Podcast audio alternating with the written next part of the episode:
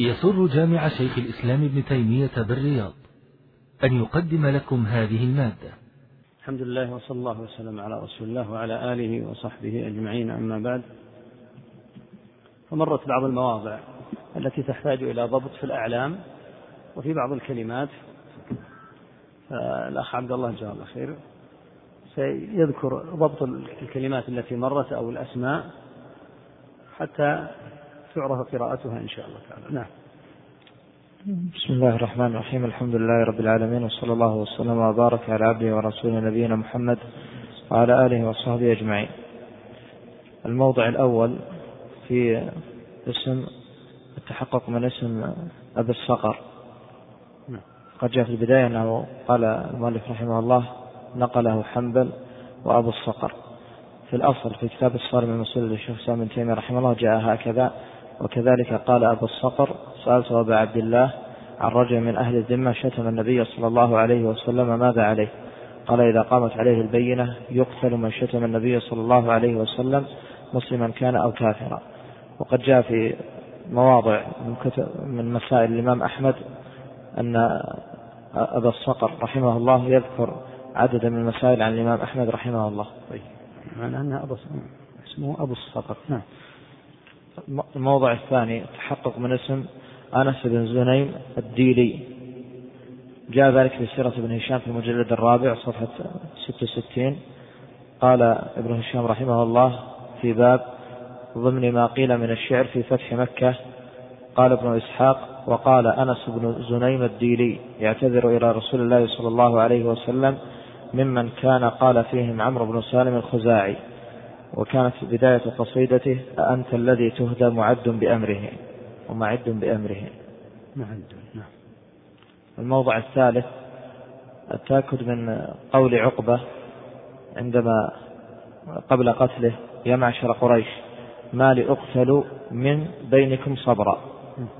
جاء في مجموع الزوائد ومنبع الفوائد للهيثمي رحمه الله في كتاب المغازي والسير باب ما جاء في الأسرى رقم عشرة آلاف ستة عشر بهذا اللفظ. ما لأقتل من بينكم صبرا. وكذلك في الأصل في كتاب الصارم المسلول ما لأقتل من بينكم صبرا. معناه أن الحرف من ثابت يعني ليس بزائد. نعم. الموضع الرابع التأكد من إذا ترعد له أنوف. جاء في الأصل في كتاب الصارم المسلول استأمر عمر في قتله فقال النبي صلى الله عليه وسلم إذا ترعد له أنوف كثيرة بالمدينة. وقال لا يتحدث الناس أن محمدا يقتل أصحابه. هكذا في الأصل. بالعين. بالعين. ما معناها في النهاية؟ ما, لا ما فيها معنى ترعن ترعد. بالدال. ترعد؟ أي بالدال. هذا وين؟ ترعد. في أي في أي كتاب؟ في الأصل الصارم الأصل. تحتمل.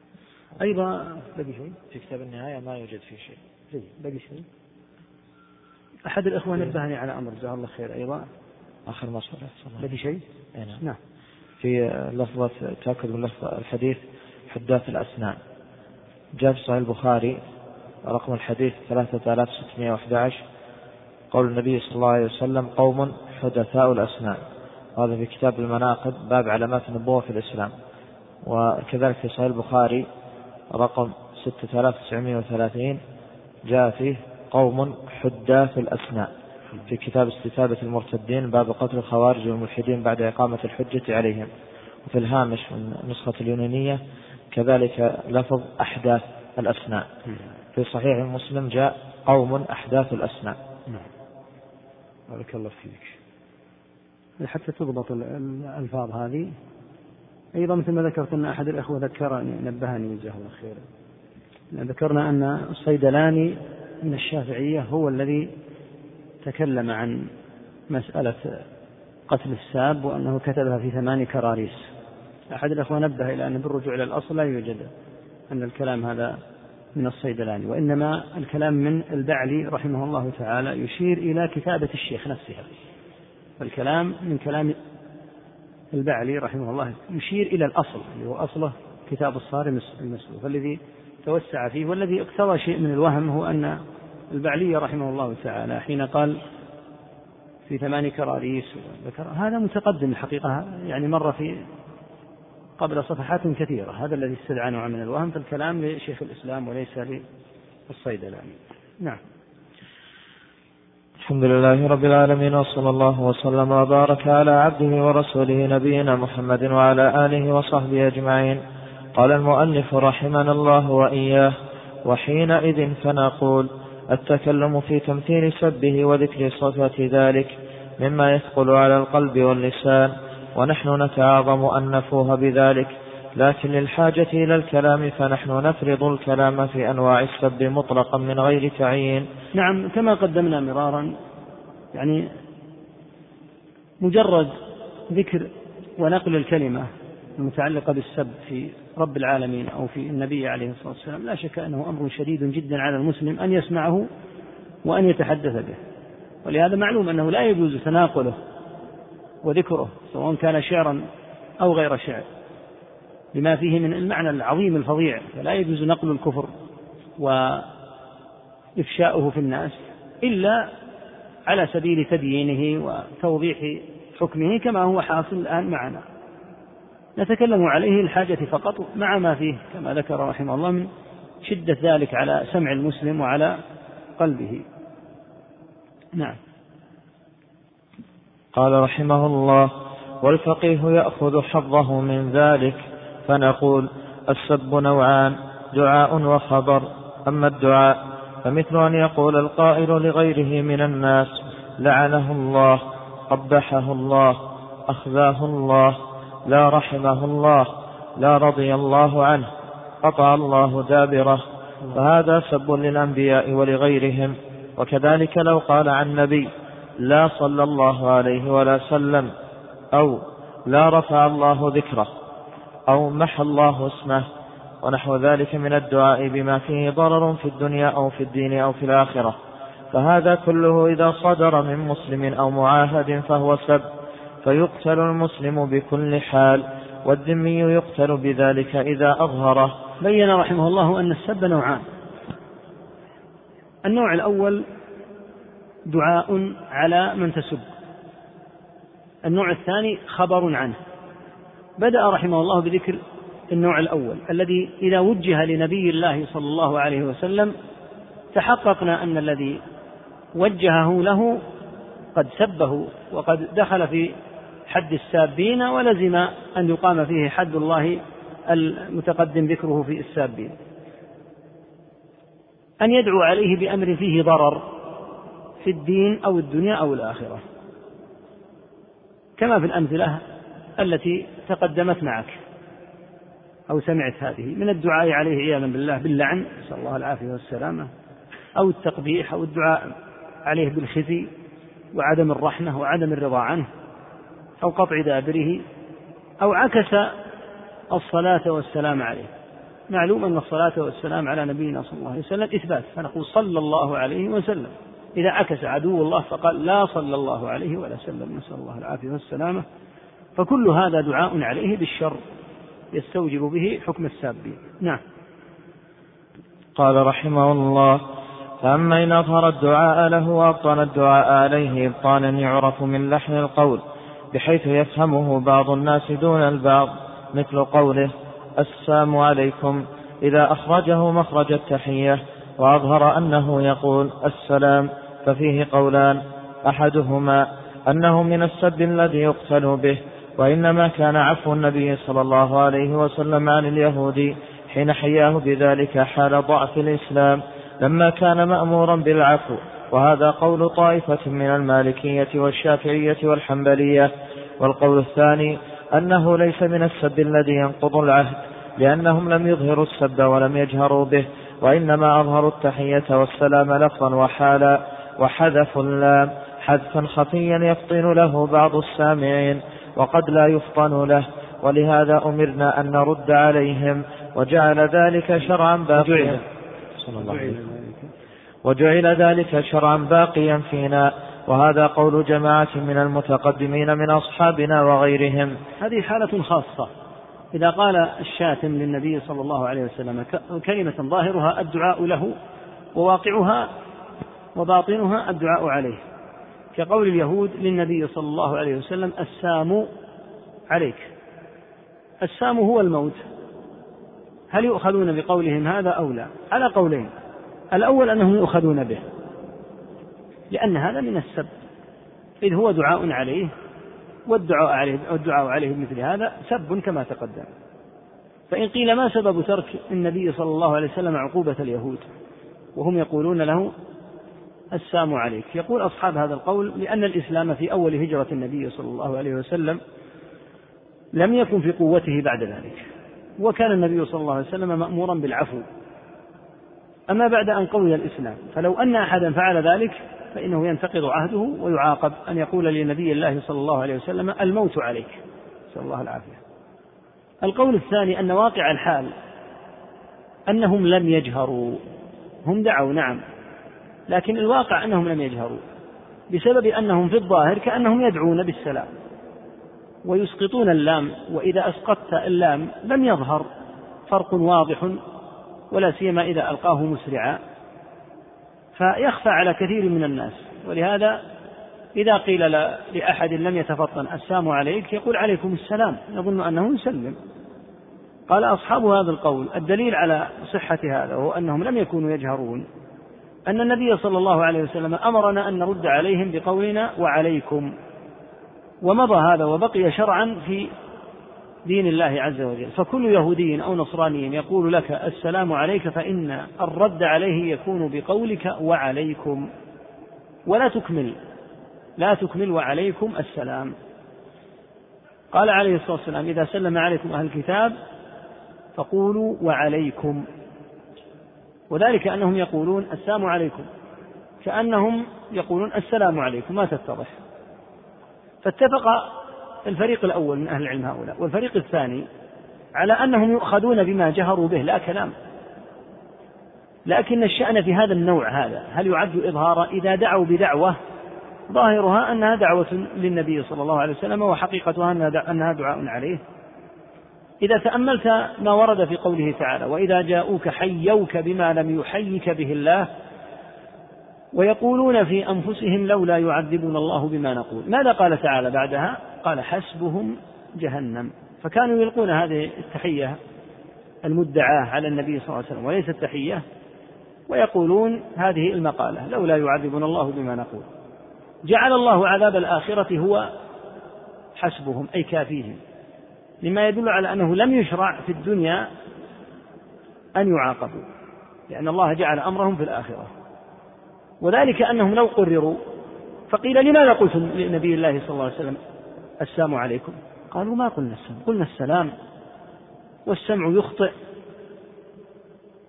نحن ما قلنا السلام عليكم قلنا السلام عليكم سمعكم أخطأ. مثل ما يفعل أهل النفاق. فأهل النفاق يعرفون في لحن القول ولهم سيما لكن لا يعاقب أحد بالسيما السيما معناها العلامة ولا يعاقب أحد بلحن القول لا يعاقب إلا بالقول الصريح.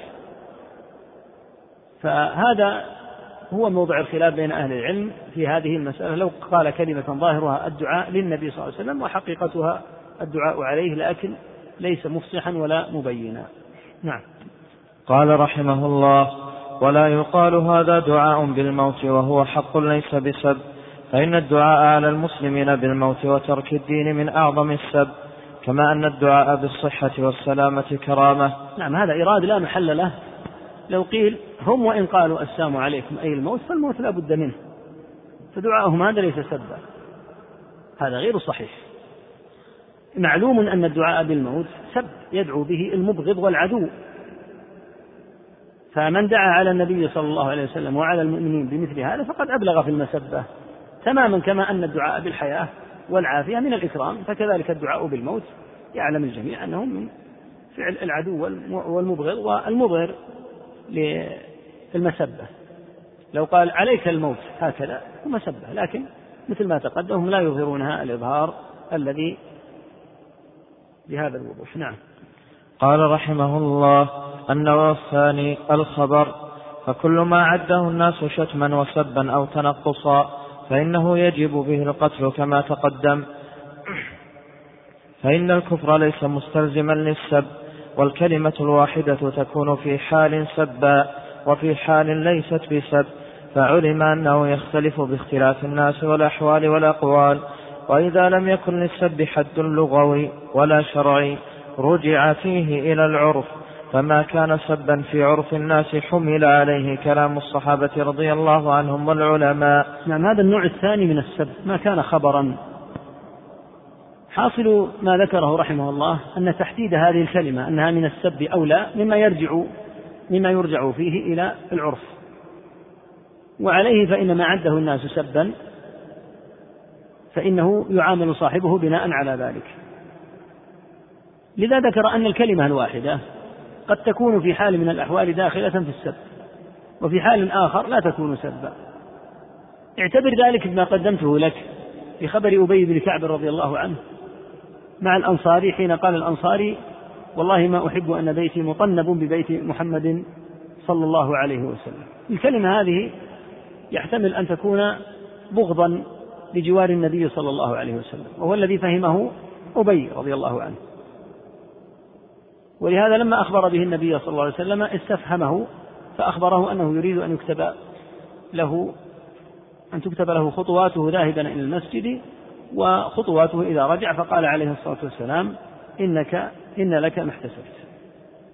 فلذلك تتفاوت الكلمة وينظر في أمرها وقلنا إنه ينظر إذا لم يكن لها حد معروف كما لعله يأتي إن شاء الله تعالى. إذا لم يكن لها حد معروف الكلمة التي من السبب حد معروف في اللغة أو أو تقدم حد معروف في اللغة أو في الشرع فإنه ينظر إلى موقع الكلمة في العرف. مثال ذلك مثلا في الوصايا. لو أن أحدا أوصى فقال القائم على الوقف هذا هم أولادي. كلمة أولادي في اللغة ماذا تشمل؟ تشمل الذكر والأنثى كما قال تعالى يوصيكم الله في أولادكم للذكر مثل حظ الأنثيين هذا معناها في اللغة لكن هذا العامي الذي قال أولادي ماذا يفهم من كلمة أولادي؟ لا يفهم إلا الذكور فإذا كان هذا معلوما منه أنه يقصد الذكور ولا يدري بأن كلمة الأولاد في اللغة تشمل الذكر والأنثى فإنه يعامل بحسب قصده فإنه إذا قيل له كم عندك من ولد؟ يقول عندي اثنان. عمرو وزيد. ليس عندك إلا هذا يقول عندي بنات. طيب البنات داخلة في الأولاد لما لم تذكرهن؟ يقول لا البنات غير الأولاد. هكذا يفهم. يفهم أن كلمة الولد خاصة بالذكور مع أنها في اللغة تشمل كما قال تعالى يوصيكم الله في أولادكم للذكر مثل حظ الأنثيين الحاصل أن الكلمة يحتاج في فهمها في بعض الأحيان إلى ضابط العرف إذا لم يكن لها حد معروف في اللغة أو معروف في الشرع وإذا أطلقها إنسان بالوضع العرفي وهو لا يدري بمعناها في اللغة فإنه يؤخذ بحسب إطلاقه. نعم. قال رحمه الله فما كان سبا في عرف الناس حمل عليه كلام الصحابة رضي الله عنهم والعلماء وإلا فلا ونحن نذكر من ذلك أقساما فنقول لا شك أن إظهار التنقص والاست... لا شك أن إظهار التنقص والاستهزاء لا شك. لا شك أن إظهار التنقص والاستهزاء به عند المسلمين سب كالتسمية باسم الحمار والكلب أو وصفه بالمسكنة والخزي والمهانة والإخبار بأنه والإخبار بأنه في العذاب وأن عليه آثام الخلائق. وأن عليه. والإخبار بأنه في العذاب وأن عليه آثام الخلائق. وكذلك إظهار التكذيب على وجه الطعن في المكذب مثل وصفه بأنه ساحر خادع محتال وأنه يضر من اتبعه فإن نظم ذلك شعرا فهو أبلغ في الشتم نعم. فإنه يحفظ. ذكر هنا نماذج والعياذ بالله لما يعد خبرا داخلا في السب ويمكن أن تقسمه أنت الآن إلى أربعة أقسام. هذا الكلام الذي سمعته يمكن أن تقسمه الألفاظ التي سمعت يمكن أن تقسمها إلى أربعة أقسام. القسم الأول في التسمية بما لا يليق والعياذ بالله. كتسميته أجل الله وأكرم مقامه صلوات الله وسلامه عليه كأن يسميه أحد من أعداء الله والعياذ بالله باسم الحمار أو الكلب. فهذه مسبة ظاهرة. وهكذا لو سماه بغير هذين الاسمين عياذا بالله مما يعد داخلا في السب. فالاسمان هنا مجرد مثال على هذا النوع الأول أو على هذا القسم الأول. فالتسمية بأي اسم يتضمن التنقيص لمقامه الكريم. صلوات الله وسلامه عليه لا شك أنه داخل في السب النوع الثاني من هذه الألفاظ وصفه صلى الله عليه وسلم بما لا يليق كوصفه بالمسكنة. كأن يقول أخزاه الله يقول نبيكم مسكين. هكذا. المسكنة ما معناها؟ الذلة. فإذا أطلق على نبي الله صلى الله عليه وسلم المسكنة فهو سب. أما المسكنة لله عز وجل فهي من عبادة الله وهو المعتاد لكن المعتاد في إطلاق هذه الكلمة إذا قيل مسكين المعتاد إطلاقها بالمعنى الذي يدل على المذلة. لكن لو قيد أن جميع الخلق مساكين لله عز وجل وفقراء إليه ما في هذا إشكال. لكن العادة أنه إذا أطلق دون أن يقيدها بالمسكنة لله عز وجل فإنه يقصد المذلة عياذا بالله. لهذا لما ورد عن الحسن البصري أنه قيل له إن خارجيا خرج في الخريبة ماذا قال؟ قال المسكي. المسكنة هنا يقصد بها ضعف عقله. رأى منكرا فأنكره فوقع فيما هو أنكر منه. فكلمة المسكين إذا أطلقت والعياذ بالله على النبي عليه الصلاة والسلام على هذا الحد مرادا بها المذلة والمهانة عياذا بالله فلا شك أن هذا داخل في السب المهانة ماذا تعني؟ يقول كأن يصفه بالمسكنة أو المهانة تعني والعياذ بالله الذل والضعف والحقارة عياذا بالله. فمن أطلق ذلك واصفا به سيد ولد آدم عليه الصلاة والسلام فقد سب أيما سب. وهكذا لو وصفه بالخزي. الخزي يراد به الهوان ويراد به الفضيحة. فهو سب عظيم عياذا بالله قبيح بالاعتبارين معا. النوع الثالث من هذه الألفاظ ما يفيد سوء الحال وقبيح العاقبة. كالإخبار بأنه في العذاب أو أن عليه آثام الخلق. فهذا مع كونه سبا شنيعا فهو تكذيب صريح للنبوة لأن وصفه صلى الله عليه وسلم بذلك يقتضي جعل ما دعا إليه من الحق والهدى عين الباطل وعين الضلال. الذي صار به في زعم عدو الله الفاجر هذا صار في العذاب وعليه آثام الخلائق. معلوم أن أكرم الناس منزلة في الدنيا والآخرة على الإطلاق هو رسول الله صلوات الله وسلامه عليه وأن له أجور من تبعه من ملايين البشر إلى قيام الساعة. لأنه صلى الله عليه وسلم قد دل على الهدى فكل من عمل الهدى إلى قيام الساعة من أهل الإسلام فإن لنبي الله صلى الله عليه وسلم مثل أجورهم. فهذا الكلام عياذا بالله الذي سمعت مع كونه من المسبة لا يزيل حرقتها كما قلنا إلا السيف الذي يطيح برأس عدو الله الذي قالها. وطالب العلم إذا سمع الكلام السابق في خلاف أهل العلم هل يقتل الساب أو لا يقتل؟ الساب يقتل بكل حال إذا كان من المسلمين هذا محل إجماع. هل يستتاب أو لا يستتاب ويجب قتله حتما؟ إذا تأمل هذه الكلمات يتضح له معنى رجحان القول بقتله وعدم استتابته. لأن مثل هذا الكلام فيه من الجرأة والوقاحة. بتسمية نبي الله صلوات الله وسلامه عليه وأجل الله مقامه بأسماء البهائم والحيوانات أو وصفه بالحقارة والوضاعة والمذلة والخزي. أن مثل هذا كما قال تعالى ويشفي صدور قوم مؤمنين لا يزيل حرقته إلا السيف. وأن بذلك ينزجر كثير من أهل النفاق الذين إذا أرادوا أن يبدوا رؤوسهم ذكروا السيف. فخفتوه فماتوا بغيظهم. فلهذا القول باستتابته لا شك أنه قول ضعيف. وإن قال به من قال به من أهل العلم رحمهم الله ولهم اجتهادهم. لكن يظهر والله أعلم أن يظهر لطالب العلم أنه يفتح الأبواب. كما سيأتينا كلام على هذا أيضا لاحقا. يفتح الأبواب لهؤلاء. يقول القائل منه ما يقول وينشر شعرا وينشر كلاما أو صورا ورسومات ثم يقول أستغفر الله أنا والله مخطئ وأنا صرت أصلي وأنا كنت مخطئ وأنا نزلت عليك الهداية فجأة. صادق القى الله عز وجل به لكن تذوق حرقة السيف. كما قال تعالى شرد بهم من خلفهم لأن وراء هذا أناسا. ينظرون ما الذي سيحدث لعدو الله الذي أدخل هكذا في المعمعة أولا. فإن أطيح برأسه كفوا. وإن كانت القضية قضية أنه تاب وأنه ندم وأنه ينفتح أبواب لآخرين ثم تعجز لاحقا عن أن تسد هذا. ثم إذا أردت أن تقتل لاحقا قيل أنت الآن فلان وفلان ما قتلته وتقتل فلان وفلانا فلا شك أن الأمر في هذا كما قال تعالى في شأن آخر ولكم في القصاص حياة. أنه كما أن القصاص فيه حياة تمنع القتلة من أن يقتلوا ويجرؤوا ويجترئوا على القتل فكذلك الحال هؤلاء السبابة الكفرة. إذا أطيح برؤوسهم كفوا. وإذا أمهلوا والتمس لهم الأعذار وسمعت كلمة إنهم شباب وأغرار ومساكين شباب وأغرار أرأيت لو زنى بامرأة أو قتل رجلا وقال قائل شباب وأغرار من يسمع لهذا الكلام؟ ما أحد يسمع.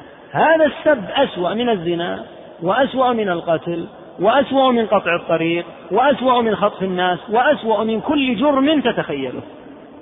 أفظع ما يكون هذا اللون من الكفر والشرك. فلهذا الصحيح لهذا نقول لأن طالب العلم بعض الأحيان يسمع الكلام من أهل العلم رحمهم الله والخلاف الخلاف النظري. ثم إذا دخل إلى مثل هذه الأقوال اتضح له المفسدة الكبيرة التي يمكن أن تنجم لو قيل إن هؤلاء لا يقتلون لأن هذا يفتح أبوابا لا حد لها عياذا بالله. النوع الرابع مما يدخل في الخبر المتضمن للسب إظهار التكذيب على وجه الطعن فيه صلى الله عليه وسلم. كالأوصاف المذكورة هنا من ادعاء أنه ساحر أعوذ بالله أو خادع أو محتال أو يضر من اتبعه. فإن وجه المسبة والتكذيب جلي في مثل هذه الألفاظ لأنها مناقضة للنبوة. لذا لاحظ ماذا كان أعداء الرسل يصمون به رسل الله صلى الله عليه وسلم. يصفونهم بأنهم سحرة سبا لهم وتنفيرا عنهم. مما ينسبون إلى الرسل أيضا المكر والاحتيال كوصمهم بأنهم إنما يريدون بدعوتهم التفضل على غيرهم وإخراج خصومهم من أوطانهم كما قالوا ما هذا إلا رجل, رجل يريد أن يتفضل عليكم في الآية الأخرى يريد أن يخرجكم من أرضكم في الآية الأخرى إن هذا لمكر مكرتموه في المدينة لتخرجوا لتخرجوا منها أهلها. فمرادهم نسبة فمرادهم نسبة الرسل صلى الله عليه وسلم إلى المكر والاحتيال وأن لهم مقاصد أخرى عياذا بالله من قول أهل الزيغ والضلال. مما ذكره أن يصف الساب رسول الله صلى الله عليه وسلم بأنه يضر من اتبعه. فإن معناه عياذا بالله أن المتبوع كان شرا على أتباعه. فلذا أضر بهم. نبه رحمه الله إلى أن الساب إذا نظم سبه في شعر. فإن هذا يستفحل جدا لأن الشعر كما تقدم ينتشر أيضا ويبقى. لاحظ بعض أشعار الجاهلية قبل الإسلام موجودة إلى الآن. ما الذي أبقاها؟ الشعر.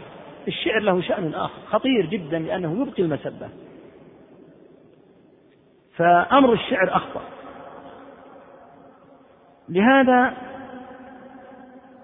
دمر المسلمون وطمسوا ما كان من أشعار الكفار الذين سبوا النبي صلى الله عليه وسلم.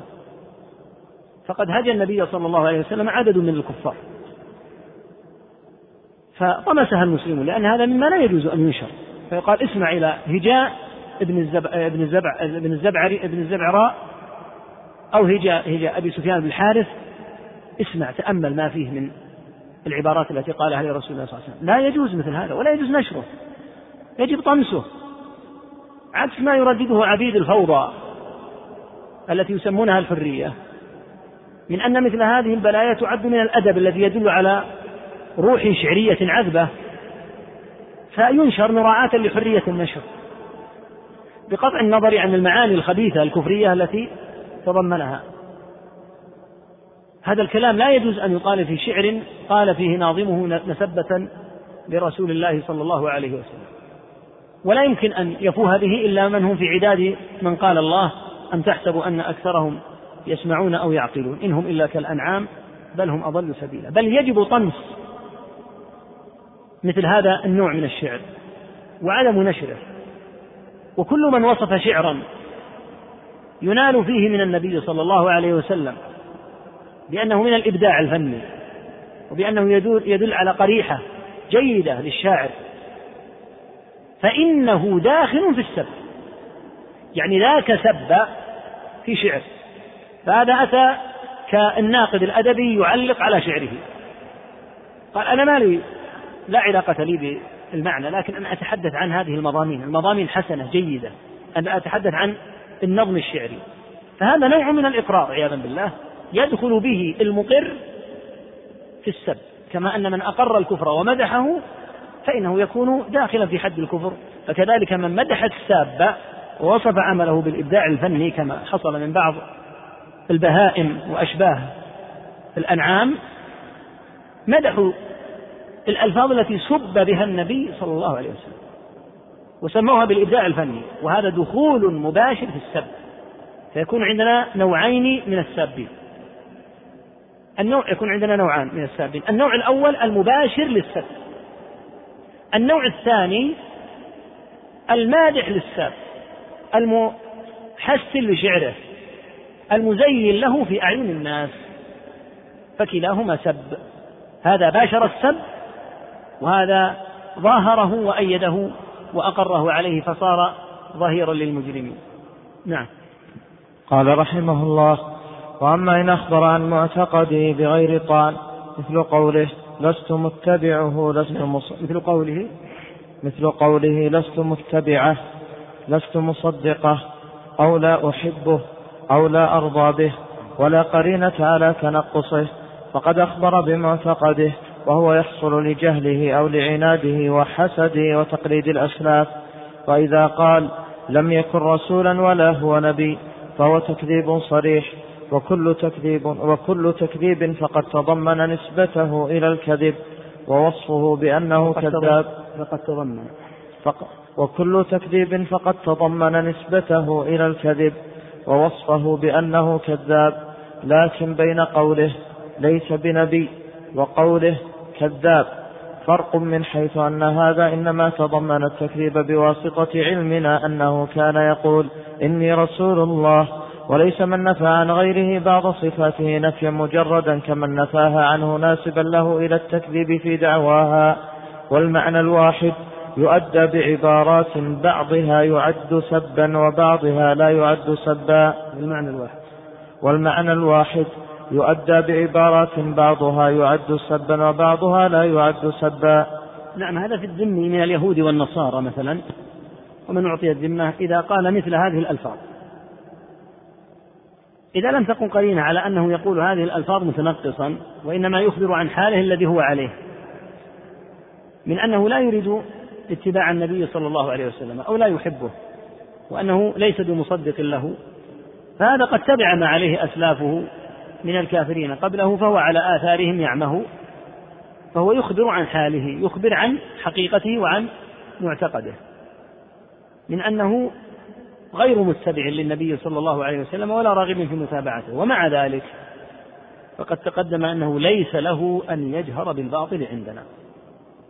ونحن نعلم أن هذا هو حاله ندري بهذا الذي أعطيناه العهد عليه لكن الجهر كما تقدم ليس له أن يفعله.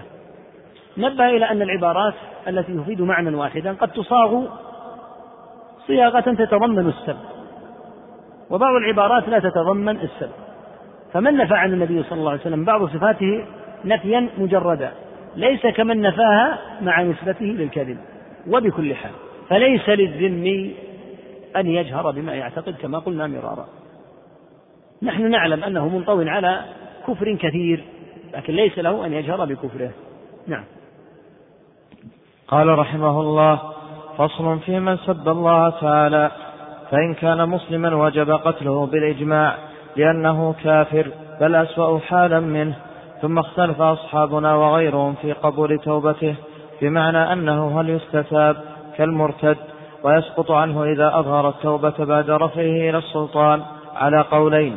أحدهما أنه بمنزلة ساب الرسول صلى الله عليه وسلم فيه الروايتان كالروايتين في ساب الرسول صلى الله عليه وسلم. هذه طريقة أبي الخطاب ومن تبعه من المتأخرين ويدل عليه كلام أحمد وهو مذهب أهل المدينة وعلى هذه الطريقة فظاهر المذهب أنه لا يسقط القتل بالتوبة بعد القدرة عليه كما ذكرنا في ساب الرسول صلى الله عليه وسلم وأما الرواية الثانية فإنه يكون مرتدا وبالرواية الأولى قال مالك والليث وابن القاسم إنه يقتل ولم يستتب والثاني يستتاب وتقبل توبته بمنزلة المرتد. وهذا قول القاضي والشريف وابن البناء وابن عقيل مع قولهم إن ساب الرسول صلى الله عليه وسلم لا يستتاب وهو قول طائفة من المدنيين. وكذا ذكره أصحاب الشافعي قالوا سب الله ردة وهذا مذهب أبي حنيفة. فأما مأخذ من استتاب الساب لله ورسوله صلى الله عليه وسلم فقالوا هو ردة ومن فرق قال سب الله كفر محض حق لله وهو سبحانه علم منه أنه يسقط حق هو سبحانه. وهو سبحانه علم منه أنه علم منه. وهو سبحانه علم منه أنه يسقط حقه عن التائب ولا يلحق ولا يلحقه غضاضة ولا معرة وحرمته في قلوب العباد أعظم من أن تهتكها جرأة وحرمته في قلوب العباد أعظم من أن تهتكها جرأة أحد.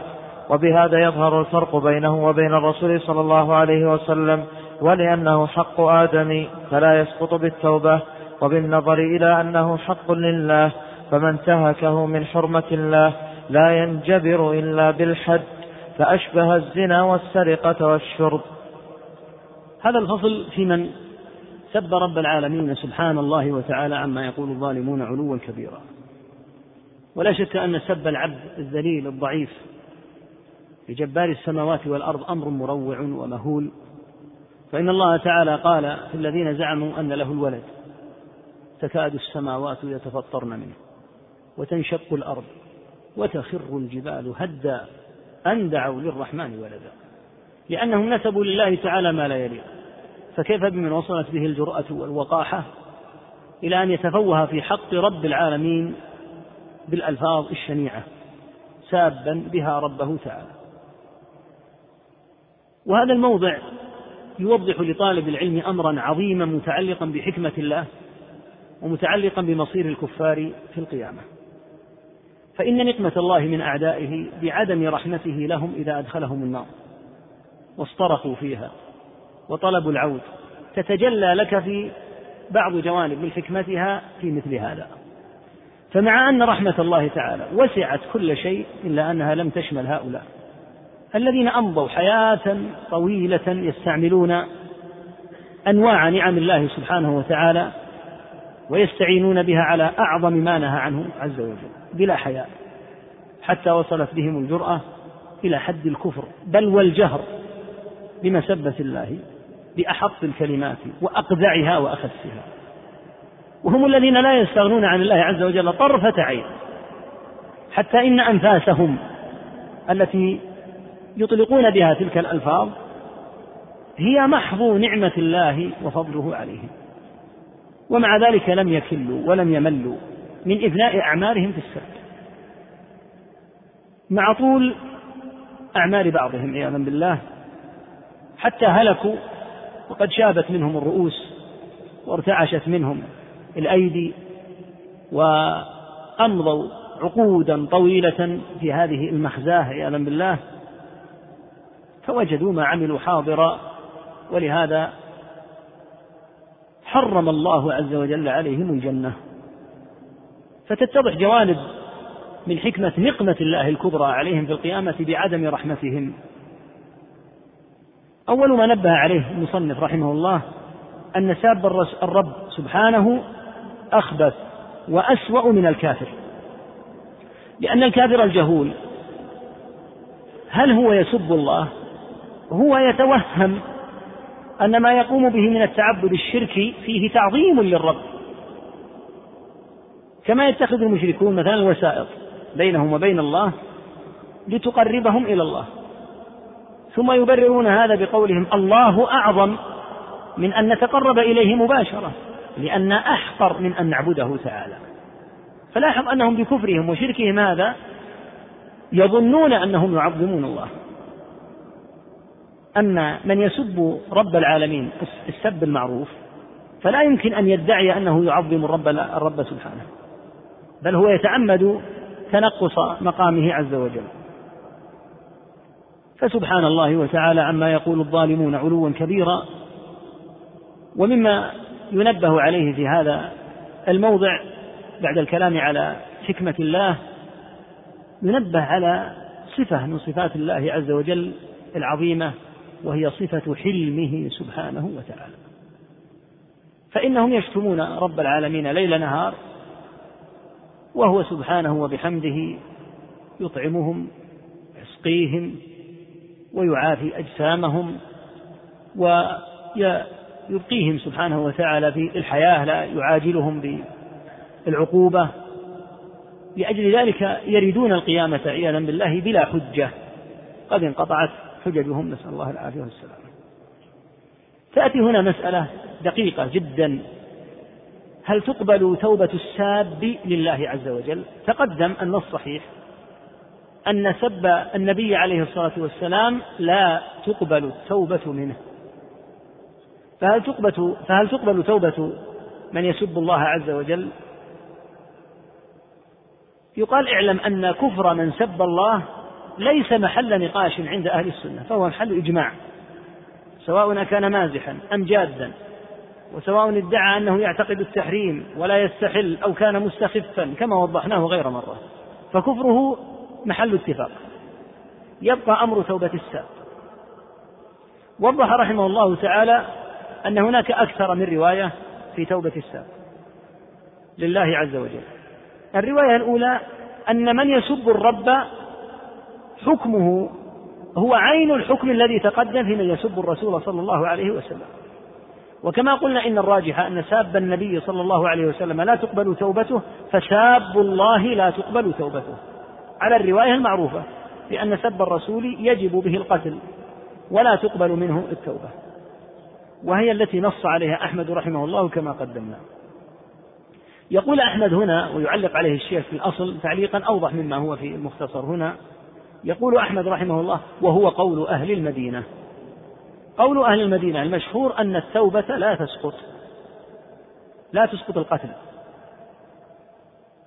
يقول الشيخ رحمه الله لو لم يرد أحمد هذا لم يخصه بأهل المدينة لأن أهل العلم مجمعون على أن المسلم إذا سب الله وجب قتله وإنما الخلاف في توبته.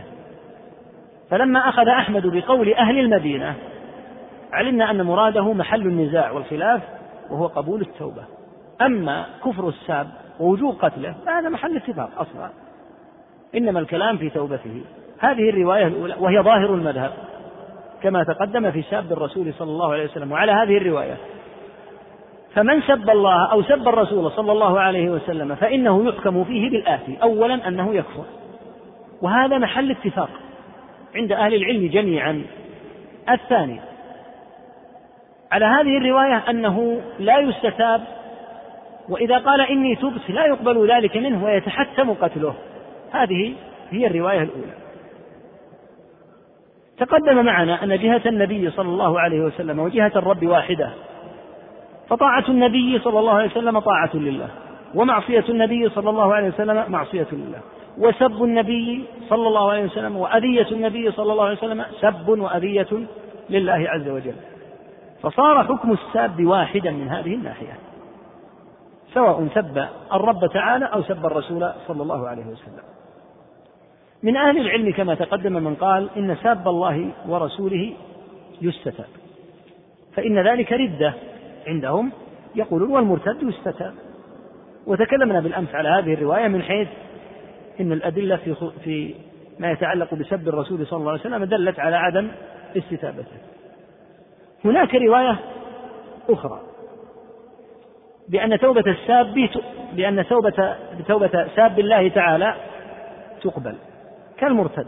وفي الوقت نفسه قالوا إن ساب الرسول لا يستتاب. ففرقوا بين من يسب الله ويسب الرسول صلى الله عليه وسلم. فقالوا من سب الله تعالى إذا تاب قبلنا توبته ولم نقتله. مع أنه يعاقب عند الجميع على كل حال. لكن إذا سب الرسول صلى الله عليه وسلم فإنه يقتل ولا يستتاب. هذه الرواية كما ترى فيها تفريق بين سب الله وسب الرسول صلى الله عليه وسلم على النحو الذي سمعت فلا بد من بيان مأخذ هذه الرواية. لأن من المؤكد أن سب الله أعظم وأغلظ من سب الرسول صلى الله عليه وسلم. فكيف يستتاب من سب الله ويحقن دمه؟ إذا تاب. ولا يستتاب من سب الرسول صلى الله عليه وسلم بل يتحتم قتله. مع أن جرم ساب الرسول صلى الله عليه وسلم أقل من جرم ساب الله تعالى. بين الشيخ ما أخذ الرواية فيما سمعت لكن نلخصه لك فيما يأتي.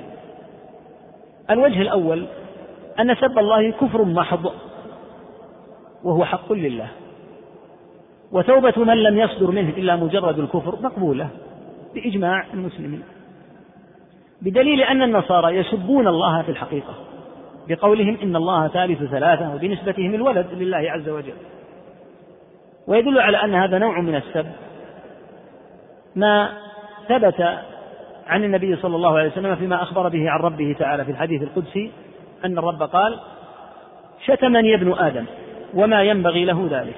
إلى قوله أما شتمه إياي فقوله إن لي ولدا.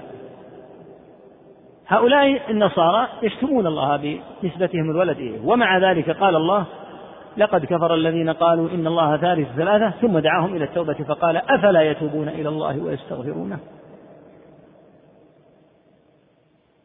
يقول هؤلاء أيضا قد علمنا أن الله تعالى يسقط حقه عن التائب. إذا تاب العبد تاب الله عليه سواء كان في صغائر الذنوب أو في كبائرها أو في الكفر والردة. يقول نحن نعلم أن الله تعالى يسقط حقه. سبحانه وبحمده. لأن من تاب إلى الله تعالى تاب الله عليه. كما قال عز وجل ثم تاب عليهم ليتوبوا. فإذا تاب أحد من ذنبه فإن الله تعالى يقبل منه التوبة. بناء عليه قالوا هذه المقالة. أمر آخر قالوا سب الله تعالى هل يلحق رب العالمين غضاضة أو ضرر؟ إذا سبه أحد قالوا لا يلحق الرب عز وجل ضرر ولا غضاضة كما ورد في الحديث القدسي أن الرب تعالى قال إنكم لن تبلغوا ضري فتضروني. وحرمة الرب قالوا أيضا حرمة الرب في قلوب العباد أعظم من أن يهتكها الساب بجرأته. قالوا أما سب الرسول صلى الله عليه وسلم فيختلف. وهذا ما سيتبين إن شاء الله في الوجه الثاني. الوجه الثاني أن سب النبي صلى الله عليه وسلم تعلق به حق آدمي. فلا تثبت حرمة النبي صلى الله عليه وسلم يقول الشيخ إلا باصطلام السب أي باستئصاله. لأن شتم النبي صلى الله عليه وسلم ينقص من حرمته عند كثير من الناس بخلاف سب الله. يقول إذا لم يحفظ حمى نبي الله صلى الله عليه وسلم بعقوبة المنتهك بحرمته فإن ذلك سيفضي إلى فساد عظيم. الوجه الثالث أن سب الرب ليس له داع عقلي في الغالب بخلاف سب النبي صلى الله عليه وسلم. فالدواعي لسبه من قبل أعداء الإسلام والمنافقين متوفرة موجودة وطبائعهم الخبيثة. تدعوهم لارتكاب جرم سب رسول الله صلى الله عليه وسلم. وبناء على ذلك قال الشيخ اشتمل سب الرسول صلى الله عليه وسلم على خصائص ناسب أن يجعل لسبه معها حد مخصوص من توفر الدواعي لسبه من قبل أهل الكفر والنفاق. وأن حرمته صلى الله عليه وسلم تنتهك بالسب. وأن في سب محمد بن عبد الله صلى الله عليه وسلم حقا لمخلوق وهو رسول الله. فلا تنحسم هذه المفسدة إلا بتحتم قتل الساب والشاتم لنبي الله صلى الله عليه وسلم. ثم نبه على أمر كبير الأهمية في المسألة وهو أن السب هو أن الذي يجعل أهل العلم يشددون في عدم قبول توبة الساب لرسول الله صلى الله عليه وسلم ليس راجعا لكون جرم ساب النبي صلى الله عليه وسلم أعظم من جرم ساب الله. حاشا لله من ذلك. يقول الشيخ من نظر إلى تحتم العقوبة وسقوطها من جهة كبر الذنب وصغره فقد نأى.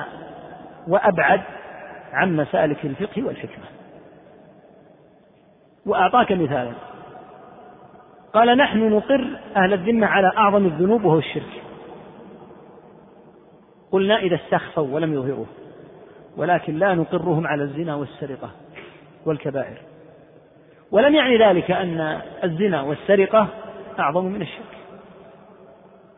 ثم ذكر أن الله تعالى عاقب قوم لوط لما وقعوا في فاحشة اللواط مع أن الأرض مملوءة بمشركين لم يعاقبهم. فهل اللواط أشد من الشرك؟ لا ما أحد يقول هذا. فيقول لا ينظر في موضوع العقوبة وتحتم إنزال العقوبة إلى النظر إلى الجرم من حيث من حيث كبره وصغره. بل الشرع يجعل لبعض الجرائم رادعا وزاجرا لتشوف لتشوف النفوس إليها. مع أن ثمة ذنوبا أشد وأسوأ من هذه ولم يجعل الشرع لها عقوبة. فثمة جرائم لم يجعل لها الشرع عقوبة. وهناك جرائم جعل الشرع لها عقوبة. لماذا جعل الشرع؟ للجرائم التي هي دون الجرائم الأكبر جعل لها عقوبة محددة. لأن النفوس تتشوف لها. فالزنا عياذا بالله واللواط أخذ الله أهله. تتشوف النفوس المريضة إليها فجعل لها حدود. هل الزنا واللواط والسرقة أشد من شرك الكتابي؟ لا ليست أشد. ومع ذلك إذا زنى الكتابي المعاهد أقمنا عليه الحد. تقيمون عليه الحد وأنتم تعلمون أنه يقول إن عيسى ثالث ثلاثة؟ نعم. لأن مناط العقوبة ليس بالضرورة أن يكون بكبر الذنب وصغره. جعل الشرع زواجر للعقوبات بحسب انبعاث النفوس إليها. وهذه مسألة عظيمة في حكمة الشرع. ولهذا توجد أمور أسوأ من الكبائر. توجد توجد أمور من الكبائر ليس فيها حد لكنها غاية في الشناعة. وقد تكون أسوأ من بعض الذنوب التي فيها حد. فهل معنى ذلك أن الذنوب التي فيها حد أكبر بكل اعتبار؟ ليس بالضرورة. فالحاصل أن مثل هذا يعني على سبيل المثال حقوق الوالدين من أعظم الذنوب وأشدها وأفظعها هل فيه حد؟ ما فيش حد. هذا الذي أتعب والديه غاية الإتعاب حتى أوصل حالهما إلى أن يصاب بالأمراض والضيق إلى أن هلك وتوفي غير راضيين عليه.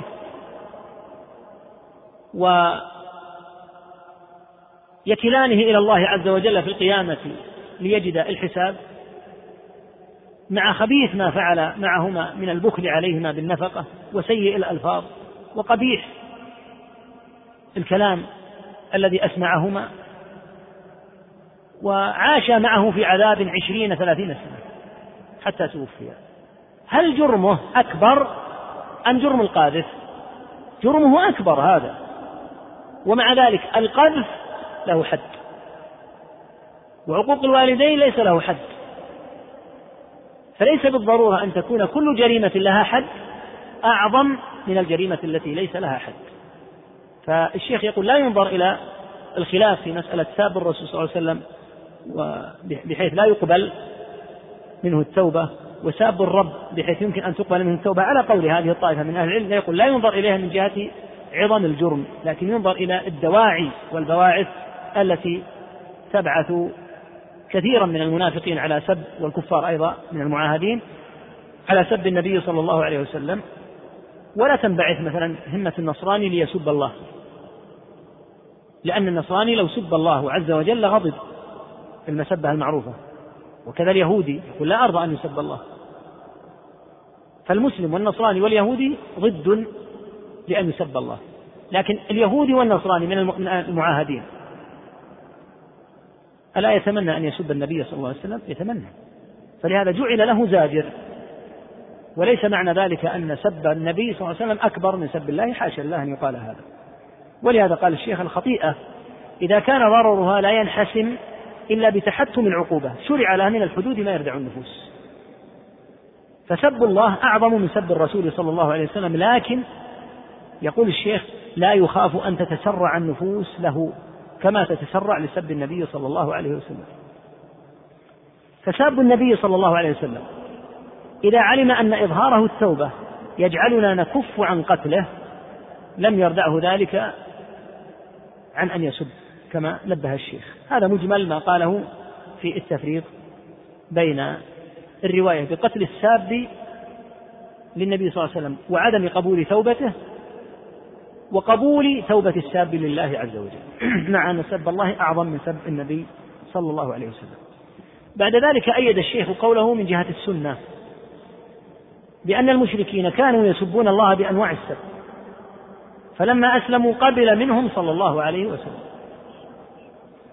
أما خصوص من تناولوه صلى الله عليه وسلم بالمسبة فمنهم من توقف في قبول توبته. كأبي سفيان بن الحارث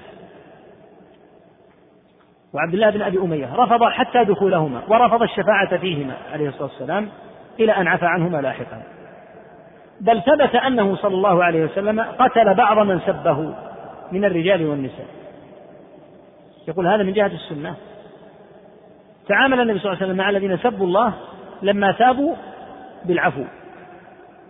وهم كفار قطعا. وأولئك الكفار الذين كانوا يسبونه صلى الله عليه وسلم لما أرادوا التوبة لم يقبل منهم وقتل من قتل منهم. في ختام بحث الشيخ لهذه المسألة نبه على أنه إذا قلنا بقبول من يسب توبة من يسب الله فإنه لا بد أن يؤدب أدبا وجيعا.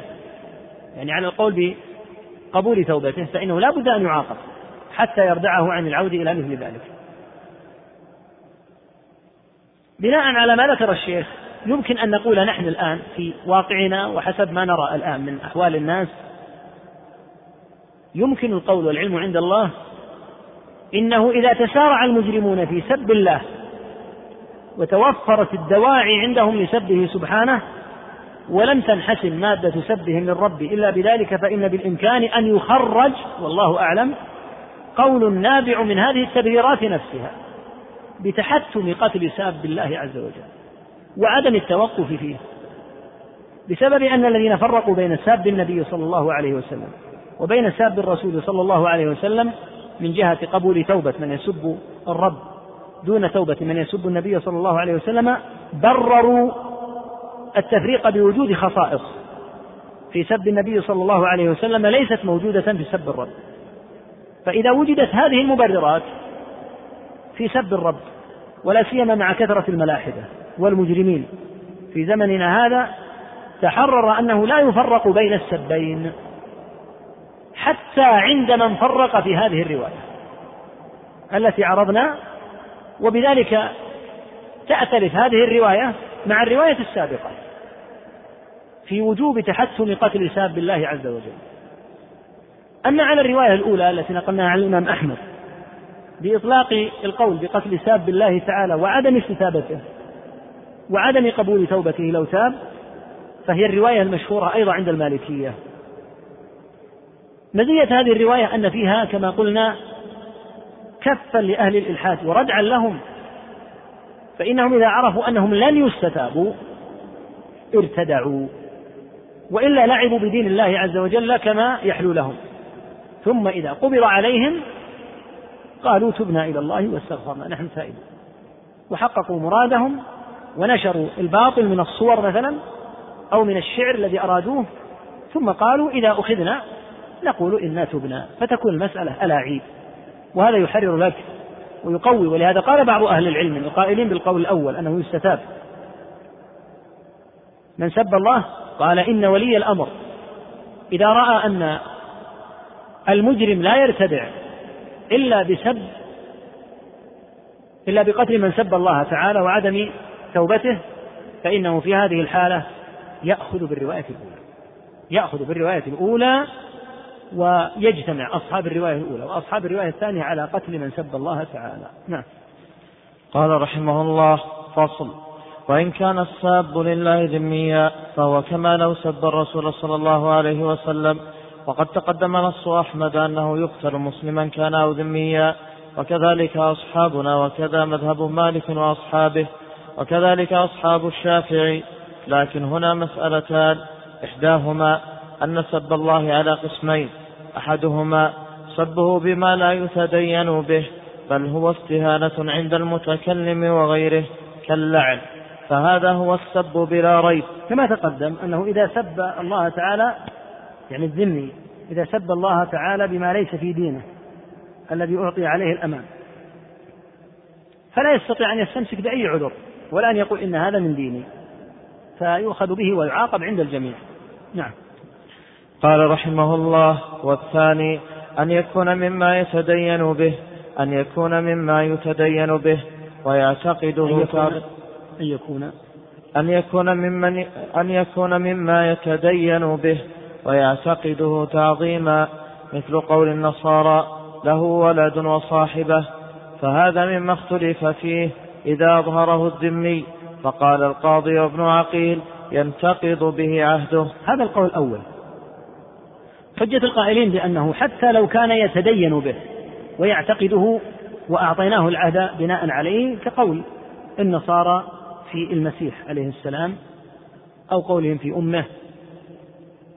يقولون إذا كان هذا السب حتى مما يتدين به فإن عهده ينتقض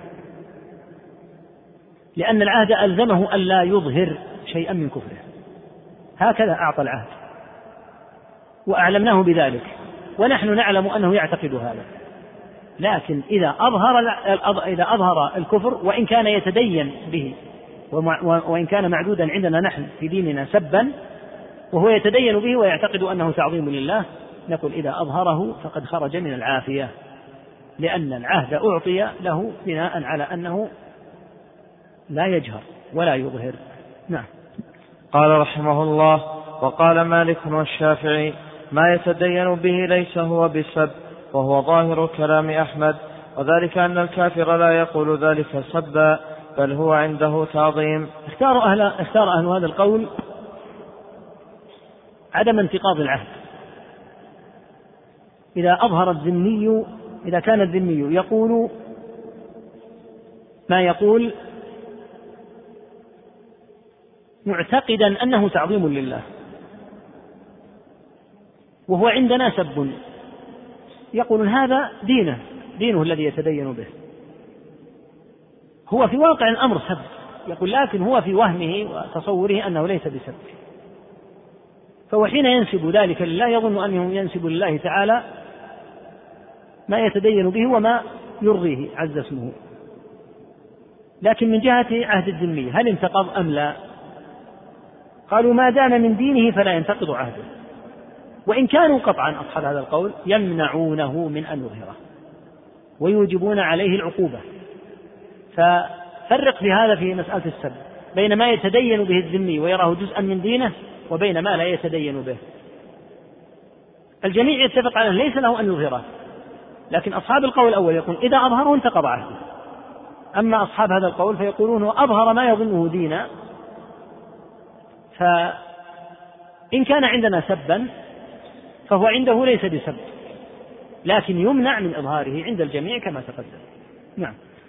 قال رحمه الله المسألة الثانية في استتابة الذم فجمهور أصحابنا يقبلون توبته وهذا المعروف من مذهب الشافعي وكذا قال ابن القاسم وغيره من المالكية إنه يستتاب والمنصوص عن مالك أنه لا يستتاب بل يقتل وهو ظاهر كلام أحمد.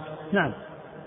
ذكر أن استتابة الذمي ذهب جمهور الحنابلة إلى أنه إذا تاب من سب الله تعالى يقبل منه التوبة وهو المعروف عند الشافعية. أما مالك فقال بل يقتل. وهو الظاهر أيضا من كلام أحمد رحمه الله الجميع. نعم. قال رحمه الله وبالجملة فالسب ثلاثة مراتب الأولى.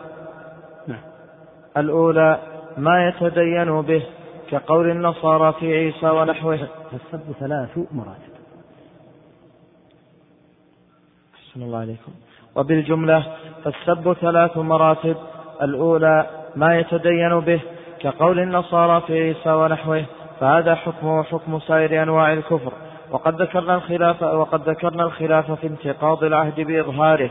وإذا قيل بانتقاض العهد به فسقوط القتل وإذا قيل بانتقاض العهد به فسقوط القتل عنه بالإسلام متوجه وهو قول الجمهور.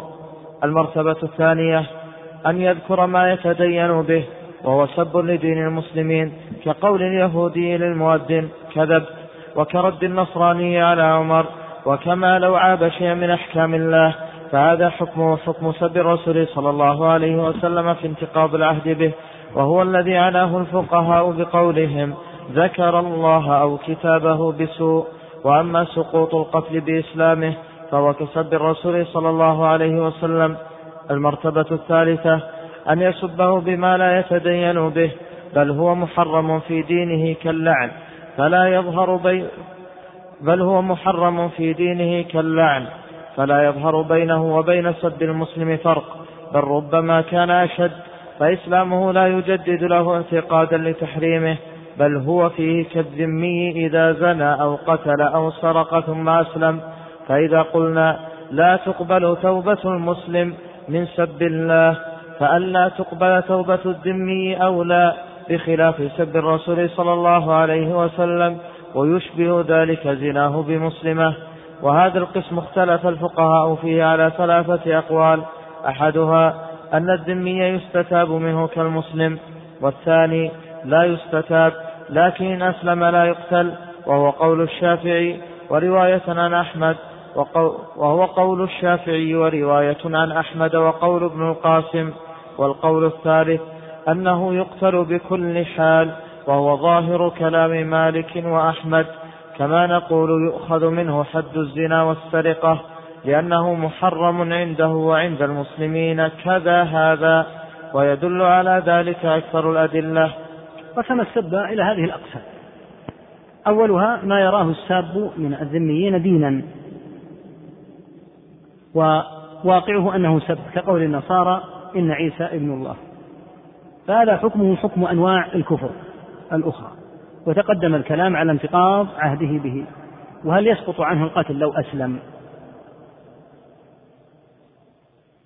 الثاني أن يذكر ما هو من دينه فعلا لكنه يتضمن هذا الذي من دينه يتضمن سب الإسلام.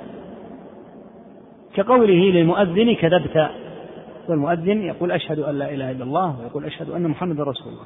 تقدم أيضا الكلام فيه وتبين أن القول فيه كالقول في سب الرسول صلى الله عليه وسلم من جهة انتقاض العهد به. وهذا ما يعنيه الفقهاء بقولهم في نواقض العهد ذكر الله وكتابه بسوء. وتقدم أيضا ما فيه من خلاف.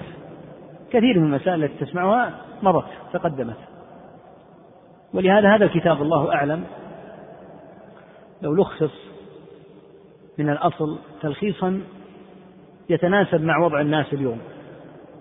بأن تجعل يجعل على شكل فصول تذكر فيه المسألة ثم لا يعاد إلى ذكرها لكن يلاحظ ما يلخصه يلاحظ أن يجمع أطراف كلام ابن تيمية رحمه الله في الكتاب كله في موضع واحد. فيتكلم مثلا عن توبة الساب إذا كان مسلما ويجمع جميع الأقوال والروايات والأدلة في هذا الموضع. ثم يتكلم عن توبة الذمي والأقوال فيه والأدلة ويمضي بعد ذلك إلى ما يتعلق بحقيقة السب بأدلة السب بوجه الدلالة منها بحيث يجمع الكتاب جمعا آخر لأن طريقة البعلي رحمه الله هي طريقة على طريقة الفقهاء. يعني لخص الكتاب وأبقى كثيرا من فوائده. لكن لو أنه لخص على الطريقة الموجودة الآن قد يكون أقرب للناس وأسهل متناولا. حتى لا تتكرر المسائل تلاحظ أن المسائل تتكرر معنا أكثر من مرة. ثالثا من أنواع السب التي ذكر أن يسب الذمي بشيء ليس من دينه. الذي يتدين به. بل ربما كان محرما عليه في دينه مثل اللعن. فهو محرم عنده في دينه ومحرم أيضا عندنا. فهذا ليس ثمة فرق بينه وبين المسلم إذا سب يقول ربما كان هذا في حق الذمي أشد لأنه يعتقد تحريمه كما يعتقد المسلمون. وعاهدناه على أن نقيم عليه الحد فيما يعتقد تحريمه. فلو أنه أسلم مثلا يقول لم يتجدد له بإسلامه حال آخر. لا يجدد له الاعتقاد الجديد بالإسلام شيئا يتعلق بالكلمة التي قالها لأنها محرمة عنده وعندنا. عليه إذا قلنا بعدم قبول توبة المسلم إذا سب الله فأن لا تقبل توبة الذمي في هذا النوع من باب أولى. قرب المسألة الشيخ أكثر بمثال يبينها قال لو أن الذمي زنى بمسلمة. الزنا محرم عليه في دينه. وفيه إضرار بالمسلمين. فلو أنه أسلم يقول لا يسقط عنه الحد لأن الزنا عندنا وعنده محرم. فإذا أسلم لا يتجدد له حال. قال هذا كان على دين سابق ثم الإسلام سيجب عنه الذنب هو محرم عنده الزنا وعندنا. فإسلامه لا يجدد له حالا لم يكن عليه. ذكر بعد ذلك أن الفقهاء في هذا النوع من السب على ثلاثة أقوال. الأول من يرى استتابة الذمي كالمسلم. الثاني من يقول لا يستتاب. لكن لو أسلم لم نقتله. الثالث من يرى أنه يقتل بكل حال كما أننا نقيم عليه حد الزنا لأنه محرم عليه في ديننا في دينه وفي ديننا قال الشيخ وأكثر الأدلة تدل على هذا القول الأخير. نعم. قال رحمه الله فصل. فإن سب موصوفا بوصف أو مسمى باسم وذلك يقع على الله أو بعض رسله لكن ظهر أنه لم يقصد بذ... لكن ظهر أنه لم يقصد ذلك ولم يرده فهذا القول وشبهه حرام في الجملة يستتاب صاحبه منه إن لم يعلم تحريمه ويعزر مع العلم تعزيرا بليغا لكن لا يكفر ولا يقتل. مثاله من سب الدهر أو الزمان الذي فرق بينه وبين الأحبة ويعتقد أن فاعل ذلك هو الدهر وفاعله حقيقة إنما هو الله تعالى. فيقع السب عليه فيقع السب عليه من حيث لم يعتمده فيقع السب عليه من حيث لم يعتمده. وإلى هذا أشار يعني صلى الله عليه وسلم. لعلها لعلها والله أعلم من حيث لم يتعمده. لعل الأقرب لم يتعمده. نعم. صلى الله عليكم فيقع السب عليه من حيث لم يتعمده. وإلى هذا أشار صلى الله عليه وسلم بقوله لا تسبوا الدهر فإن الله هو الدهر. هذه صورة لنوع يصدق عليه أنه سب. كأن يسب شيئا بوصف أو اسم يقع على الله تعالى والغالب أنه لا يقصد ذلك أو يقع على الرسل صلى الله عليه وسلم. الغالب أنه لا يقصد بذلك مسبة الله أو مسبة الرسل صلى الله عليه وسلم. ما حكمه؟ حكمه على النحو الآتي. أولا لا شك في حرمة هذا وأن الواجب الكف عن هذا النوع من السب لأنه يصدق عليه أنه سب. ثانيا إن كان القائل لا يعلم استتيب لئلا يعود. أما إن كان يعلم فإنه يجب تعزيره تعزيرا يردعه. لكن لا يكفر ولا يقتل. لكن هل يخاف عليه الكفر كما ذكر الشيخ في الأصل؟ هل يخاف عليه الكفر؟ ولا سيما مع العلم. نعم يخاف عليه الكفر. لكن من حيث أنه يكفر لا يكفر. ما مثاله؟ مثال سب يقع على الرب تعالى. والساب لا يريد الله. مثاله سب الدهر. يقع من كثير من الناس في شعرهم وفي كلامهم سب اليوم الذي حصل فيه كذا. وسب الساعة أو العياذ بالله لعن الساعة التي عرف فيها فلانا. وسب الدهر الذي فعل بي وفعل فرق بي بيني وبين أحبتي وفعل بي. هذا يقع كثير من الناس فيه. المقدر للأمور الذي أوقعها في هذه الساعات وفي هذه الأيام هو الله سبحانه وبحمده. والأيام والساعات مجرد ظروف تقع في هذه الأقدار لا علاقة لها مطلقا بتصريف الأمور. لهذا قال الله تعالى بيدي الأمر أقلب الليل والنهار في الحديث القدسي. الساب في الحقيقة وقع سبه على الله. ولكن لا ريب أن المسلم لا يريد بهذا النوع من السب لا يريد أن يسب الله عز وجل. ومع ذلك قال الله تعالى في الحديث القدسي يؤذيني ابن آدم. فمسبة الدهر ومسبة الساعات والأيام ونحوها أذية لكن لا شك أن المسلم لا يريدها. هذا النوع الأول من سب موصوف من سب موصوف بمسمى أو اسم يقع على الله. سيأتيك الآن كلام يطلقه بعض الناس عياذا بالله يشمل الأنبياء. يسب شخصا فيدخل في كلامه الأنبياء عليهم الصلاة والسلام. لكن لا يدري أن هذا الكلام يشمل الأنبياء. كما ستأتينا صور لذلك إن شاء الله تعالى في أمثلة. فهذا من حيث أنه دخل الأنبياء في عموم قوله ومسبته نعم دخل. لكن هل كان حين أطلق هذه الكلمة يستحضر أن الأنبياء يدخلون؟ لا يدخلون. كأن يقول كما يأتينا في المثال عياذا بالله في قذف إنسان يبنى كذا إلى آدم. يقصد يبنى الزنات عياذا بالله إلى آدم. كل أحد منا بل جميع الناس على وجه الأرض لا بد أن يكون في أجدادهم نبي كما سيأتي تبينه هذا الذي قال يبنى الزنات عياذا بالله. إلى آدم. لاحظ أنه قال إلى آدم. ماذا يريد؟ يقول إلا آدم فإني أخرجه من السب. أما من بعد آدم من أجدادك إلى أن أصل إلى أبيك ثم إليك إلى أن أصل إلى أبيك فأنت ابن زنا كونه استثنى آدم يدل على أنه لا يريد الأنبياء لكن لا يدري هذا الغر الجاهل أن الأنبياء يدخلون في هذا السب. هل هو مثل الذي يسب الأنبياء مباشرة؟ لا. لأنه لا يدري بالواضع الذي سنقوله في كون الأنبياء يدخلون وكيف يدخلون لا يعرف هذا العامي في العموم الأغلب لا يعرف هذا ويبين إن شاء الله في النوع الثاني. نعم. قال رحمه الله وكذلك من سب رجلا وقال يا ابن كذا وكذا إلى آدم. يا ابن كذا وكذا يعني قصده يا ابن الزنات. يعني أنه يسب والعياذ بالله آباءه وأجداده إلى آدم. يقول إلى آدم ما أدخله في الزنا عياذا بالله. لكنك ابن زنا عياذا بالله. في جميع أجدادك وآبائك.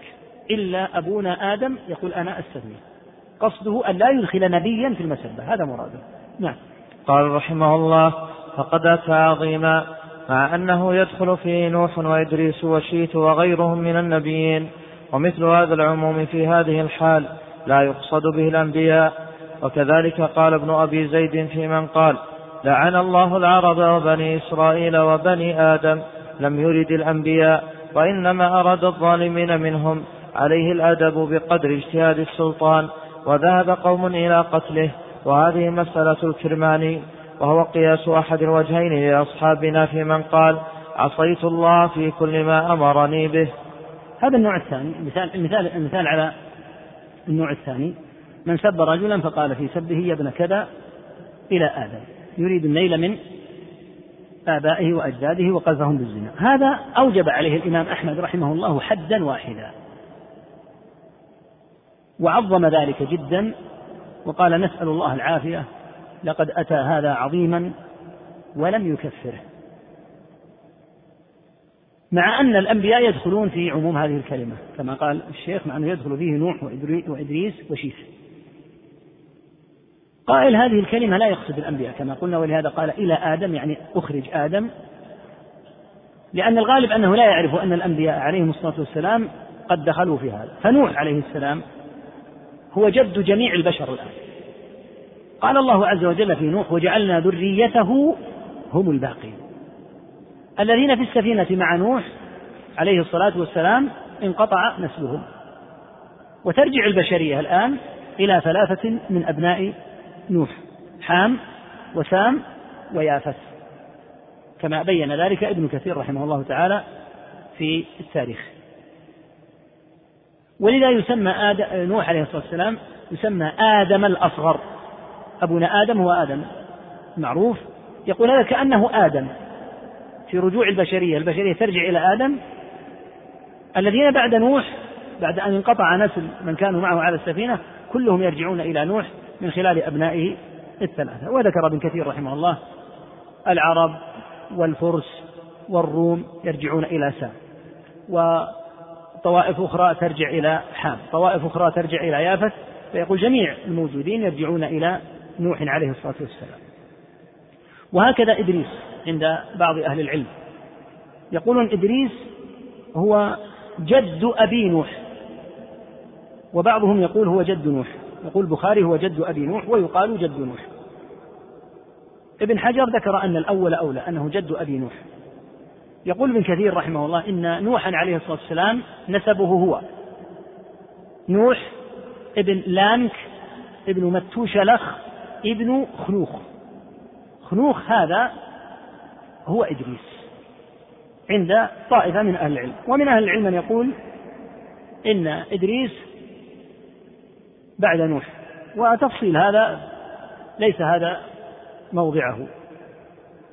وهكذا شيث شيث معنى اسمه هبة الله. لأن الله عز وجل رزق آدم وحواء شيثا بعد أن قتل قابيل أخاه هابيل. يقول ابن إسحاق لما حضرت آدم الوفاة عهد إلى ابنه شيث.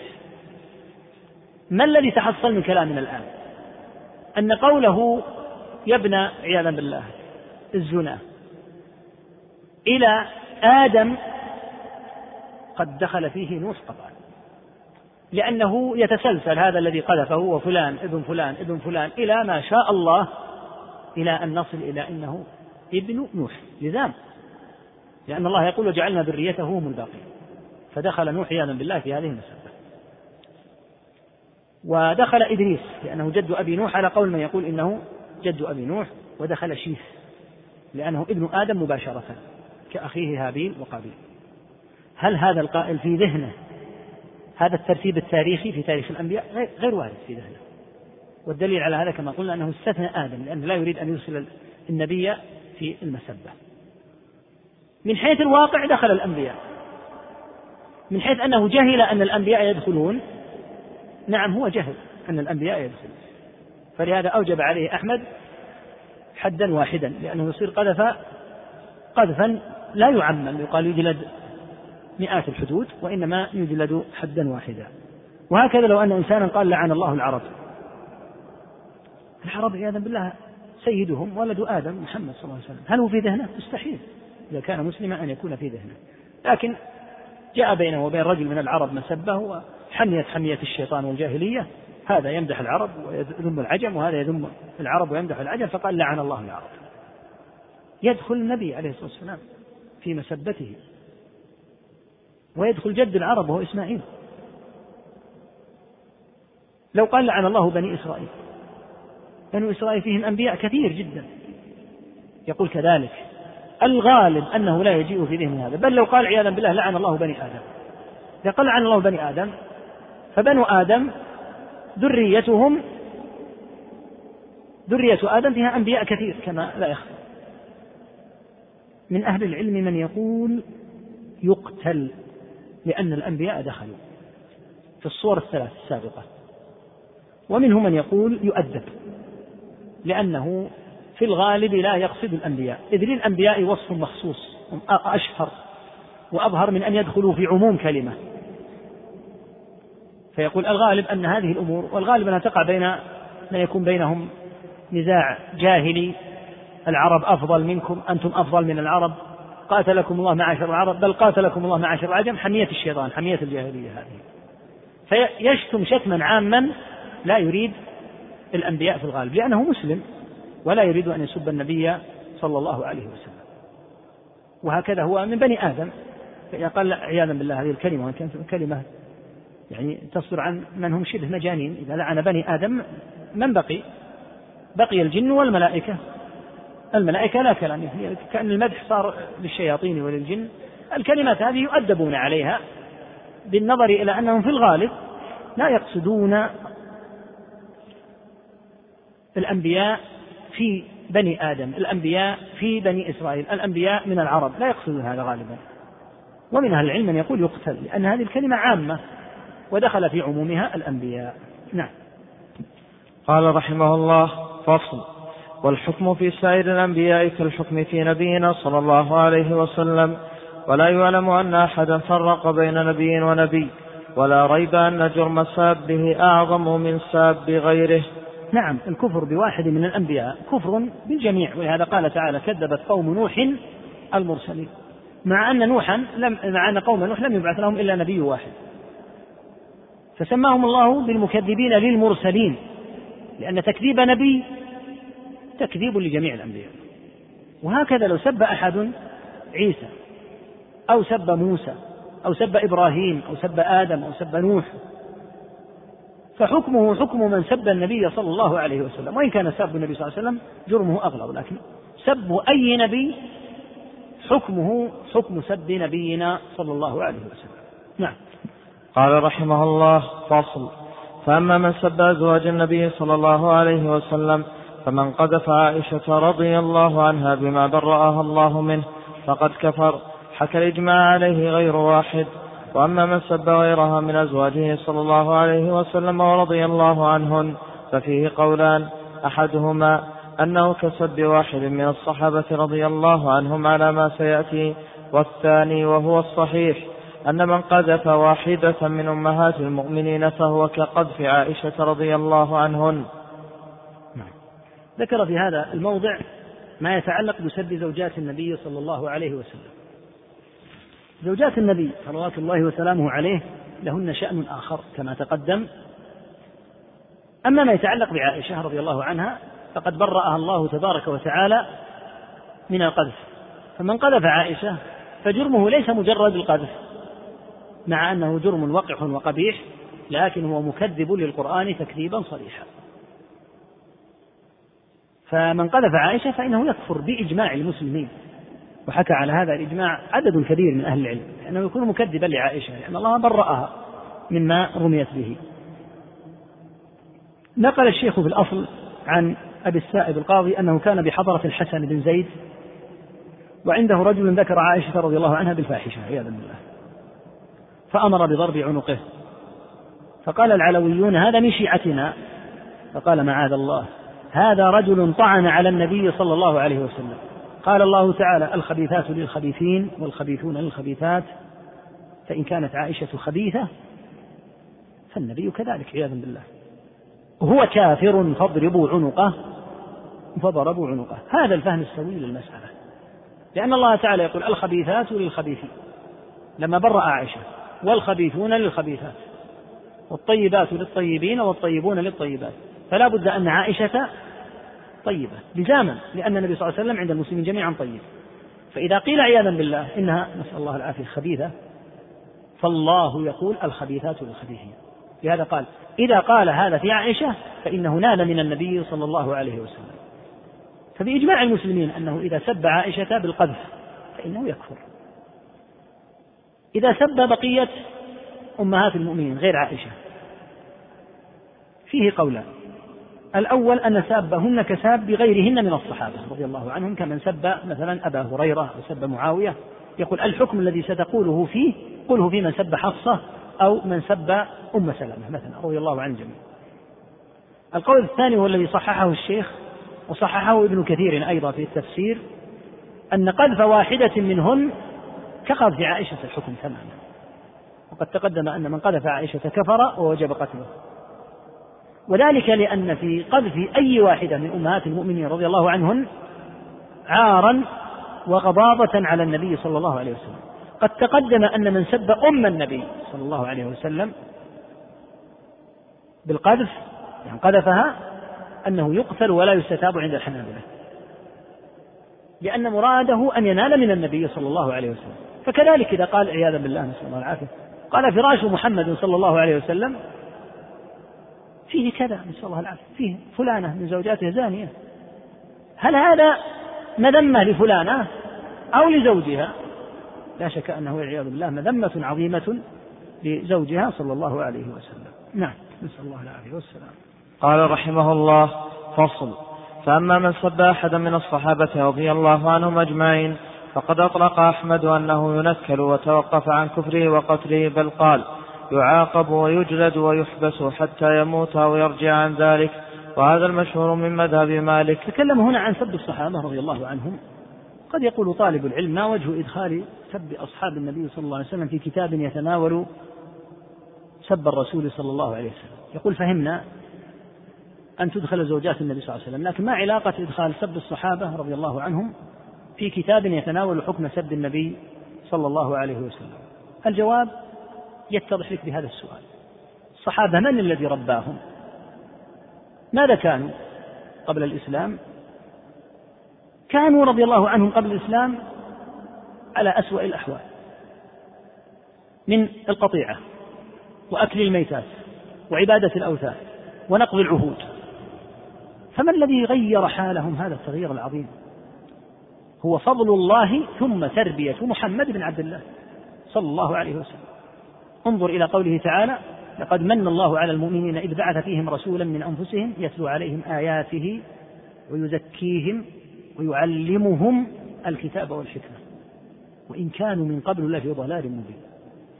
الصحابة رضي الله عنهم كانوا على قبل قبل الإسلام على أضل ما يكون وكانت العرب من أردأ الأمم وأهبطها في أعين الناس. فما الذي نقل الصحابة تلك النقلة؟ إلا فضل الله ثم تربية المربي الحكيم صلى الله عليه وسلم. هذا وجه نيل سب الصحابة من النبي صلى الله عليه وسلم. التلاميذ إذا كان لهم معلم وكانوا مجموعة من التلاميذ الذين يجهلون أو كانوا صغارا عندهم جملة من الأخلاق السيئة. فالمعلم المحتسب الخير اعتنى بهم عناية شديدة فتأدبت ألفاظهم وأحسنوا التعامل مع الكبار وصارت تصرفاتهم وأفعالهم على أكمل ما يكون. ماذا يقول الناس؟ جزى الله خيرا من أدبكم والله لقد أحسن تأديبكم وعكسه. إذا كان الأطفال قد أهملوا ونالوا من المعلم نفسه أخلاقا رديئة في أقوالهم في أفعالهم. قال قال الناس قبح الله من علمكم. ما والله أتتكم هذه الخطاب إلا ممن علمكم. فالصحابة رضي الله تعالى عنهم وأرضاهم لا شك أن محمدا صلى الله عليه وسلم قد أحسن تربيتهم صلى الله عليه وسلم. ولهذا قال بعض أهل العلم إن من علامات نبوة محمد صلى الله عليه وسلم هؤلاء الصحابة. الصحابة رضي الله تعالى عنهم وأرضاهم من الكبر والعظم والقدر البالغ ما يصح أن يقال معه إن من ربى هؤلاء الذين كانوا جاهليين فوضويين على أخبث الأحوال بحيث انتقلوا إلى هذا الحال الزكي الكريم وصارت أقوالهم شائعة كالحكم السائرة وصار الواحد منهم أمة في الهدى والخير. يقول هذا دلالة على حسن من ربى ودلالة على أن هؤلاء لا يمكن أن يربيهم إلا نبي. مستحيل أن تربي شخصا حتى يكون كأبي بكر وكعمر وعثمان محال. لو بلغت في التربية ما بلغت. هذه تربية نبي. لا يمكن أن يربي هذه التربية إلا نبي. فمن هنا النيل من الصحابة رضي الله عنهم نيل من نبي الله صلى الله عليه وسلم. ولهذا قال صلى الله عليه وسلم فيما تقدم معنا في ذكر أصحابه من آذاهم فقد آذاني. وقال مالك كلمة جليلة جدا في شأن الذين يسبون أصحاب النبي صلى الله عليه وسلم قال واختصر لك أمر الشيعة وغيرهم؟ قال باختصار شديد. هؤلاء أرادوا القدح في النبي صلى الله عليه وسلم. فلم يمكنهم ذلك. فقدحوا في أصحابه حتى يقال رجل سوء ولو كان رجلا صالحا لكان أصحابه صالحين. أما رجل يخطب في مئة ألف في حجة الوداع ثم لا يبقى مسلم منهم إلا خمسة. سبحان الله العظيم. المذمة لمن؟ لمن رباهم. مئة ألف ما حصلنا منهم إلا خمسة. والبقية كفرة وفجرة. هذا سوء في التربية. ولهذا كلام الشيعة ينال النبي صلى الله عليه وسلم في المقام الأول قبل أن قبل أن ينال قبل أن ينال الصحابة. ولو قيل للشيعة إن الخميني وزراؤه وأصهاره وأقاربه وحاشيته ومن حوله ليس فيهم صالح إلا خمسة لأقاموا الدنيا ولم يقعدوها. ويقول مثل هذا الكلام في أصحاب النبي صلى الله عليه وسلم فتعود المذمة إلى النبي صلى الله عليه وسلم قطعا بلا أدنى ريب. يزوجهم ويتزوج منهم صلى الله عليه وسلم ويؤمرهم ويرسلهم بالرسائل التي تنقل الإسلام إلى الأمم إلى إلى كسرى إلى قيصر إلى المقوقس إلى النجاشي. ثم يكونوا مجموعة فجرة ومجموعة كفرة. سبحان الله العظيم. هذا ليس سبا للصحابة فقط بل هو نيل من محمد صلى الله عليه وسلم. ولهذا يقول الشيخ كلمة حقيقة وجديرة تجد أن القائلين بهذا في الصحابة في أصل مقولتهم من أئمة الزيغ من أوائل الرافضة أنهم يريدون فعلا الطعن في النبي صلى الله عليه وسلم ويتخذون هذا تكأة من خلال سب أصحابه رضي الله عنهم لينالوا من مقامه الكريم صلى الله عليه وسلم. وإلا فمن المعلوم أن أفشل الناس من يكون أنصاره وأصحابه وأصهاره وعددهم بالآلاف كلهم كفرة وكلهم على خلاف قوله.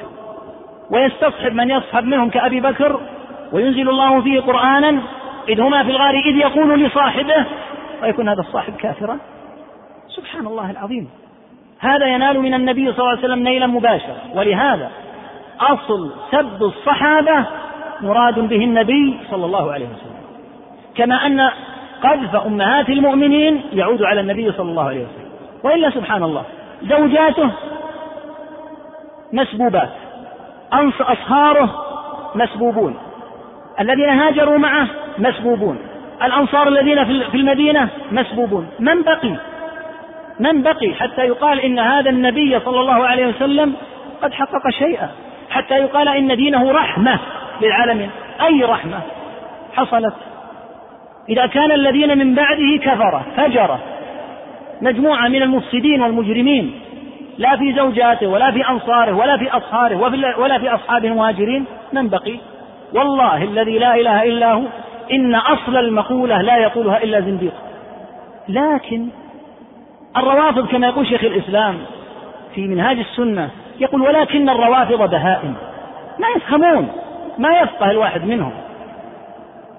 إذا كانت هذه المقولة تنال من النبي صلى الله عليه وسلم كثير من الشيعة من سذجهم وجهلتهم لا يدري وإن كان لا يعذر يكون لا يدري لأن أمر ملء القرآن واضح لكن لا يفهمون بعواقب سب الصحابة. ثم الصحابة رضي الله عنهم لهم فضل على هؤلاء المفسدين في إيران وفي غيرها من أدخل آباءكم وأمهاتكم الإسلام؟ أجدادكم. عمر رضي الله عنه هو الذي افتتح إيران. كان أجدادكم. مجوسا يعبدون النار وكانوا من الوقاحة والدناءة أنهم ينكحون المحارم فيتزوج واحد منهم أمه وبنته وأخته. حتى كتب عمر رضي الله عنه كما في البخاري أن فرقوا بين كل ذي رحم من المجوس. ومنعوا وهم مجوس. ما تتزوج أمك ولو أنك مجوسي ولا يكون هذا في بلاد الإسلام. ثم تكون عاقبة عمر أن يسب ويشتم ويلعن وهكذا بقية الصحابة. فمقولة سب الصحابة عائدة إلى النبي صلى الله عليه وسلم إذ أي نبي يكون أتباعه بالألوف لا يسلم منهم إلا الحسن والحسين وعلي وعمار وفلان وفلان. والألوف الأخرى كفرة. فلا شك أن سب الصحابة كما قال مالك يراد به نيل مقام محمد صلى الله عليه وسلم وأنه يعود ولا بد. ولهذا هذه المسألة يا إخوة مسألة ممايزة. ومفاصلة مع الشيعة إلى قيام الساعة وهي تظهر لك كل أحد من الدعاة الممالئين الذين لا يتقون الله ممن يميل إلى الرافضة ويقول إخواننا إخوانك أنت وتحشر بإذن الله معهم. أما نحن فندين الله بعدائه وأن هذا الحال الذي هم فيه حرب على محمد صلى الله عليه وسلم. لمن يكون أصحابه وأصهاره ومن تزوج منهم ومن زوجهم؟ هذا يأتينا أن أن أحمد رحمه الله. يقول من شتم عثمان زنديق. لماذا عثمان؟ لأن محمدا زوجه بنتين سنتين من بناته ولما دفن الثانية قال لو كان عندنا ثالثة لا زوجناها عثمان. سبحان الله. ثم في النهاية يكون هؤلاء كفارا. فنبرأ إلى الله منهم ومن كل أحد يمارئهم إلى قيام الساعة. ولهذا هذه المسألة يجب أن تكون مسألة ممايزة ومفاصلة كما أن مسائل الشرك ومسائل التوحيد ليست من مسائل المجاملة فكذلك مسألة الصحابة. وسترى كيف في هذا الفصل كيف أن سب الصحابة ينال من النبي صلى الله عليه وسلم في نهاية المطاف. ولهذا كان من فقه شيخ الإسلام أن أدخل سب الصحابة في كتاب يتناول شتم الرسول صلى الله عليه وسلم.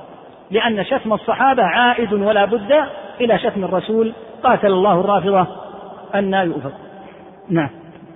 قال رحمه الله قال ابن المنذر لا أعلم أحدا أوجب قتله.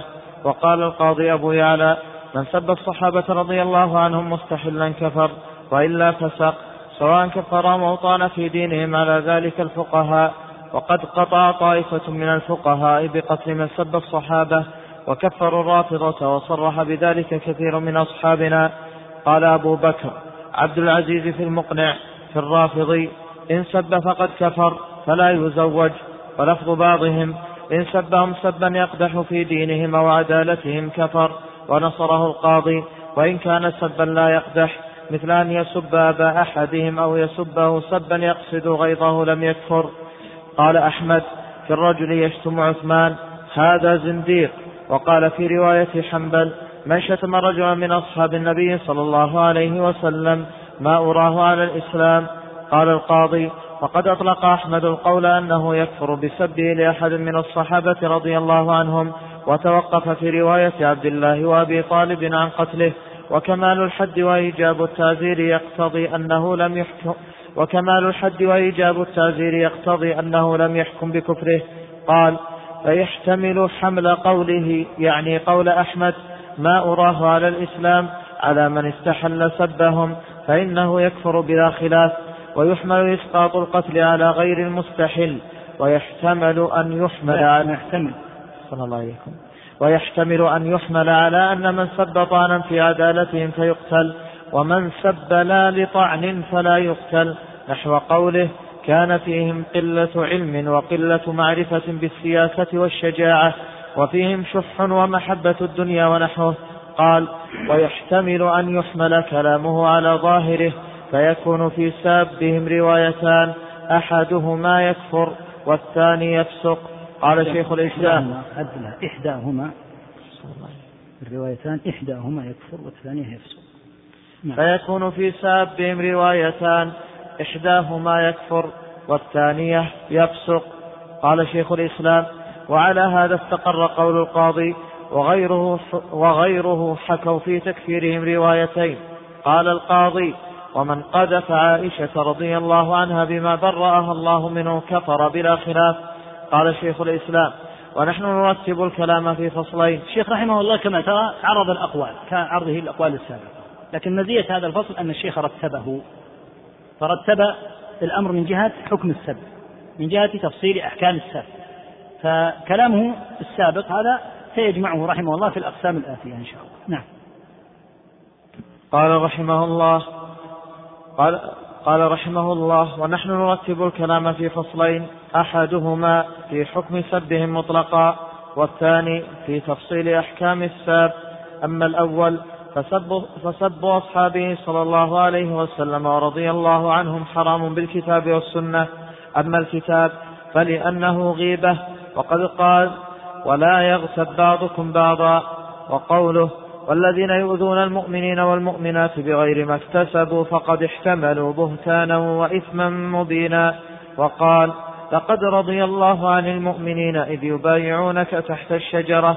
وقد ثبت في الصحيح أنه لا يدخل النار أحد بايع تحت الشجرة. وقال تعالى لقد تاب الله على النبي والمهاجرين والأنصار وقال والذين جاءوا من بعدهم يقولون ربنا اغفر لنا ولإخواننا الذين سبقونا بالإيمان ولا تجعل في قلوبنا غلا ولا تجعل في قلوبنا غلا للذين آمنوا ربنا إنك رؤوف رحيم.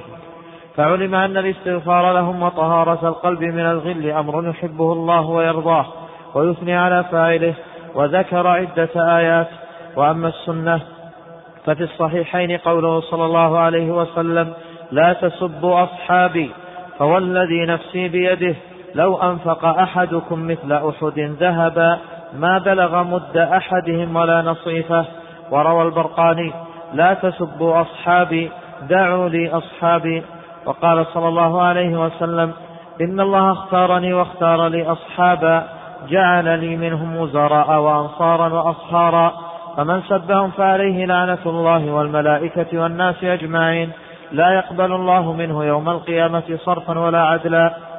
وقال عليه الصلاة والسلام الله الله في أصحابي لا تتخذوهم غرضا من بعدي.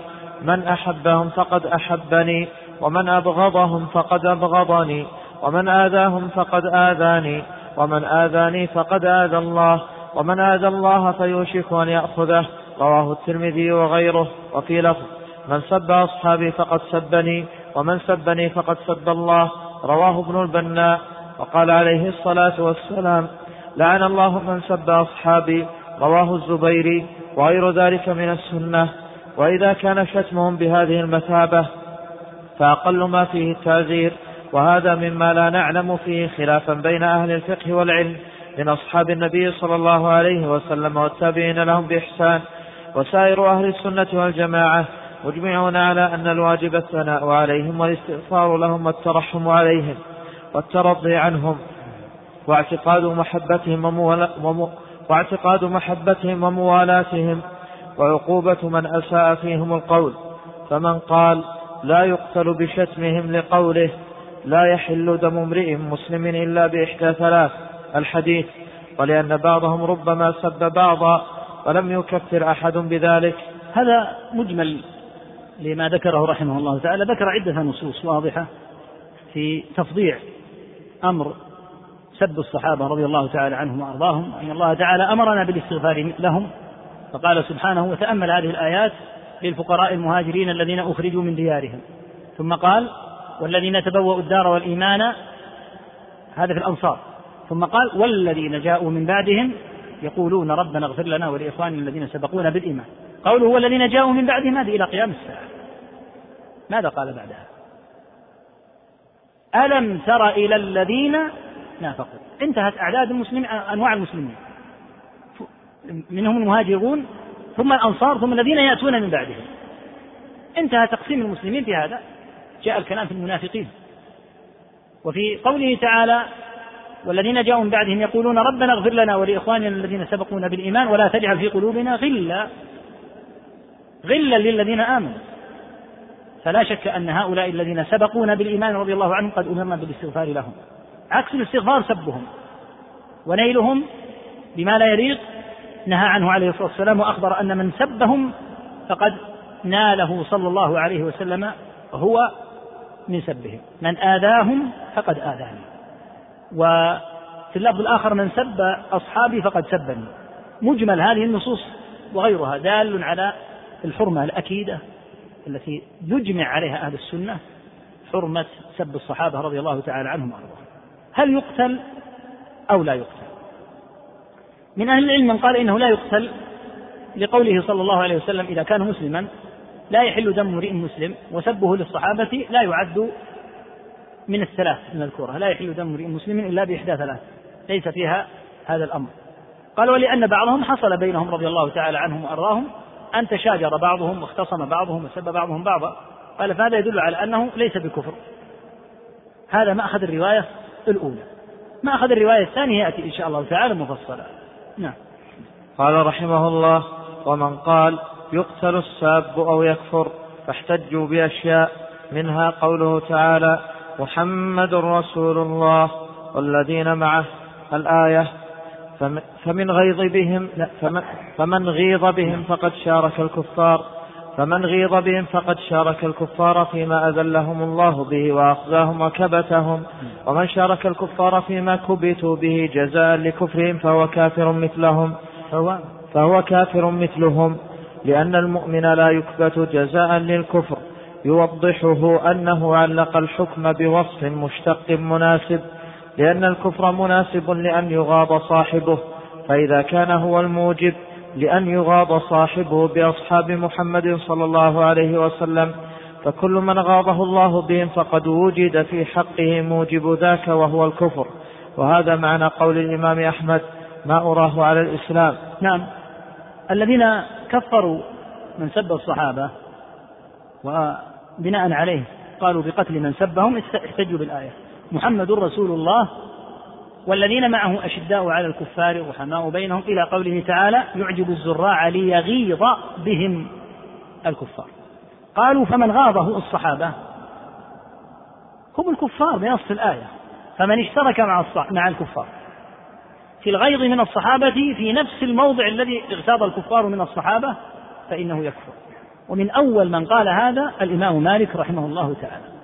فإنه كما قال ابن كثير انتزع من هذه الآية أن الروافض الذين يبغضون الصحابة يدخلون فيها. قال لأنهم أي الصحابة يغيظون الرافضة.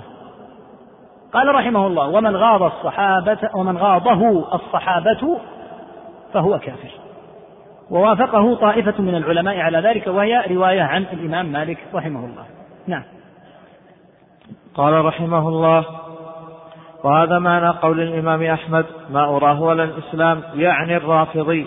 ومن ذلك قوله صلى الله عليه وسلم من أبغضهم فقد أبغضني ومن آذاهم فقد آذاني ومن سبهم فعليه لعنة الله والملائكة والناس أجمعين لا يقبل الله منه صرفا ولا عدلا وأذى الله, وأذى الله ورسوله كفر. وبهذا يظهر الفرق بين أذاهم قبل استقرار الصحبة وأذى سائر المسلمين وبين أذاهم بعد ثبوت الصحبة. فإن من كان على صحبته ومات عليها فإن أذاه أذى مصحوبه. قال ابن مسعود رضي الله عنه اعتبروا الناس بأخدانهم كما قيل عن المرء لا تسأل وسل عن قرينه فكل قرين بالمقارن يقتدي. وقال مالك هؤلاء قوم أرادوا قدح الرسول صلى الله عليه وسلم فما أمكنهم فقدحوا في أصحابه رضي الله عنهم حتى يقال رجل سوء كان له أصحاب سوء. وهذا من دلائل معرفة أئمة الإسلام بالمقاصد وبالمرادات من هذه المذاهب وبالمآلات التي تصير إليها هذه المذاهب. وإلا كلام مالك رحمه الله تعالى يكتب بماء الذهب. يقول هؤلاء يعجزون عن أن يسبوا النبي صلى الله عليه وسلم. فما الطريقة لسبه بأسلوب غير مباشر أن يقال في قوله في أصحابه رضي الله عنهم بالقدح؟ والمقولة السيئة. وإذا سمعت ما قالت في الروافض نسأل الله العافية والسلام. ما أبقوا ولا تركوا من أنواع القذف ومن أنواع عياذا بالله الوصف بما لا يستطيع الإنسان أن يتفوه به. قالوا في عثمان وقالوا في عمر وقالوا في أبي بكر وقالوا في أمهات المؤمنين. لهذا قال مالك رحمه الله تعالى إنهم لما لم يمكنهم أن يقدحوا في نبي الله صلى الله عليه وسلم قدحوا في أصحابه حتى تكون النتيجة. ما هي؟ رجل سوء كان له أصحاب سوء. ولو كان رجلا صالحا خيرا لكان أصحابه صالحين. فهذه معرفة أئمة الإسلام بمآلات ومقاصد أصحاب هذه المذاهب وأنها تؤول عياذا بالله إلى الطعن في نبي الله صلى الله عليه وسلم في نهاية المطاف. نعم. قال رحمه الله قال ابن عمر رضي الله عنهما لا تسبوا أصحاب محمد فإن مقام أحدهم خير من عملكم كله. وقال علي رضي الله عنه إنه لعهد عهده إلي رسول الله إنه لعهد عهده إلي رسول الله أنه لا يحبك إلا مؤمن ولا يبغضك إلا منافق. رواه مسلم.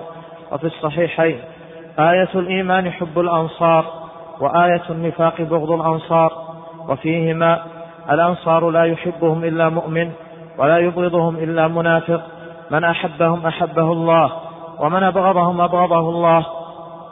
فمن سبهم فقد زاد على بغضهم فيجب أن يكون منافقا. وإنما خص الأنصار لأنهم هم الذين تبوأوا الدار والإيمان من قبل المهاجرين. وآووا رسول الله ونصروه ومنعوه وبذلوا نفوسهم وأموالهم في إقامة دينه. وعادوا الأحمر والأسود من أجله والمهاجرين واسوهم في الأموال وكان المهاجرون قليلا غرباء فقراء مستضعفين وأراد أن يعرف الناس قدر وكان وكان المهاجرون قليلا غرباء عدل النسخة عندك. اللي عندك وكان المهاجرين خطأ. هذا اسم كان يكون مرفوعا. وكان المهاجرون نعم. وكان المهاجرون قليلا غرباء فقراء مستضعفين وأراد أن يعرف الناس قدر الأنصار لعلمه أن الناس يكثرون والأنصار يقلون وأن الأمر سيكون في المهاجرين فكل من شارك الأنصار في نصر الله ورسوله بما أمكنه فهو شريك في الحقيقة فبغض من نصر الله ورسوله نفاق يدخل في ذلك كل الصحابة الذين نصروه ومبغضهم منافق كافر لما ذكرناه. قال طلحة بن مطرف أنت الظاهر مصرف عندك مطرف مصرف. قال طلحة بن مصرف كان يقال بغض بني هاشم نفاق وبغض أبي بكر وعمر نفاق والشاك في أبي بكر كالشاك في السنة. قال علي بن أبي طالب رضي الله عنه. هذه النصوص أحسن الشيخ انتقاءها رحمه الله. حتى يعلم أن سب أي صحابي علي أو عثمان أو عمر أو أبو بكر رضي الله عنهم أو المهاجرون أو الأنصار أو بني هاشم القول فيهم جميعا واحد أنه لا يجوز أن يسب أحد منهم رضي الله تعالى عنهم وأرضاهم. ولهذا أورد حديثين ورد عن النبي صلى الله عليه وسلم يبينان حال المنافقين. قال في علي رضي الله عنه لا يحبك إلا مؤمن ولا يبغضك إلا منافق. وقال هذه المقالة أيضا في الأنصار. آية الإيمان يعني علامة الإيمان حب الأنصار وآية النفاق بغض الأنصار. وقال فيهم الأنصار لا يحبهم إلا مؤمن ولا يبغضهم إلا منافق. فالأمور أمور نفاق. لماذا يكره الأنصار رضي الله عنهم؟ من يبغض الأنصار؟ الأنصار رضي الله عنهم هم الذين واسوا النبي صلى الله عليه وسلم وآزروه وأعانوه وقتل منهم عدد كبير في المشاهد رضي الله تعالى عنهم وأرضاهم. وناصروا النبي صلى الله عليه وسلم حتى سموا بالاسم الشرعي الأنصار. نصروا الله ورسوله رضي الله تعالى عنهم وأرضاهم. على ما تبغضهم. ألنصرهم لرسول الله صلى الله عليه وسلم؟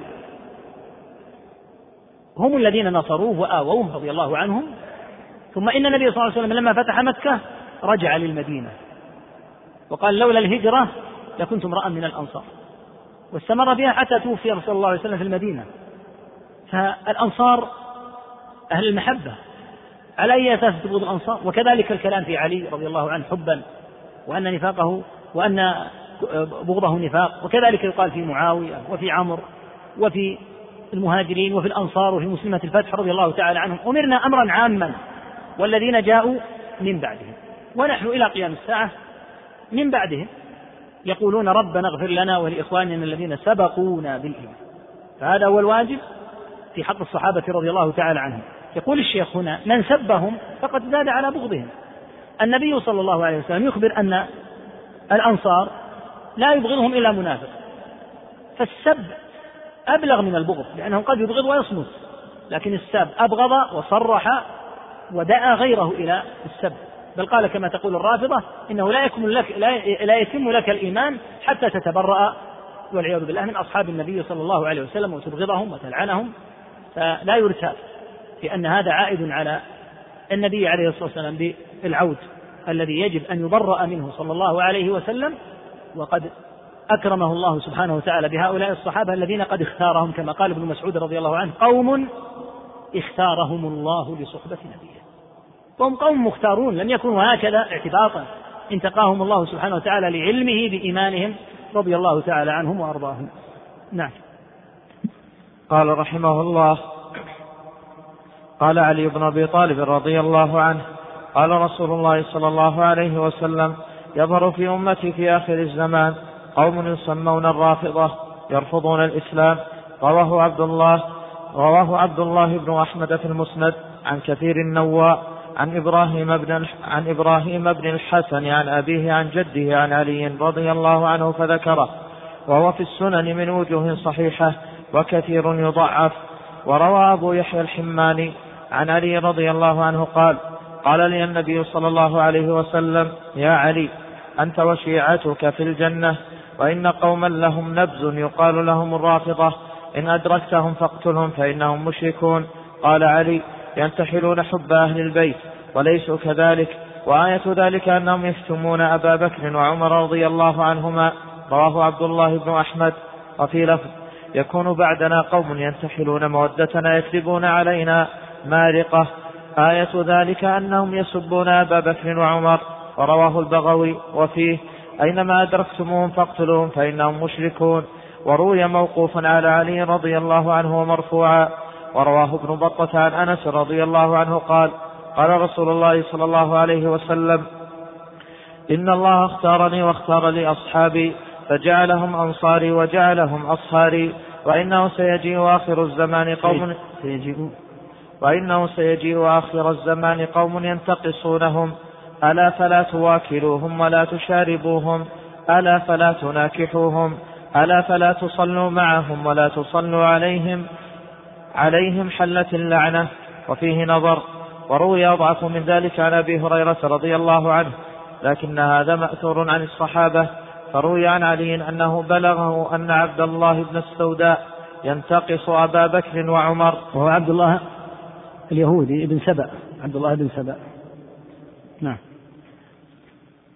فروي عن علي أنه بلغه أن عبد الله بن السوداء ينتقص أبا بكر وعمر. أي ينتقص أبا بكر وعمر فهم بقتله. وهذا محفوظ عن أبي الأحوص.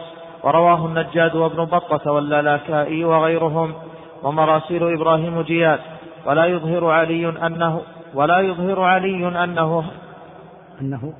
ولا يظهر علي أنه هم بقتل رجل إلا وهو حلال قتله عنده وإنما تركه خوف الفتنة كما أمسك رسول الله صلى الله عليه وسلم عن قتل بعض المنافقين. وقال هذا معروف حتى عند الشيعة.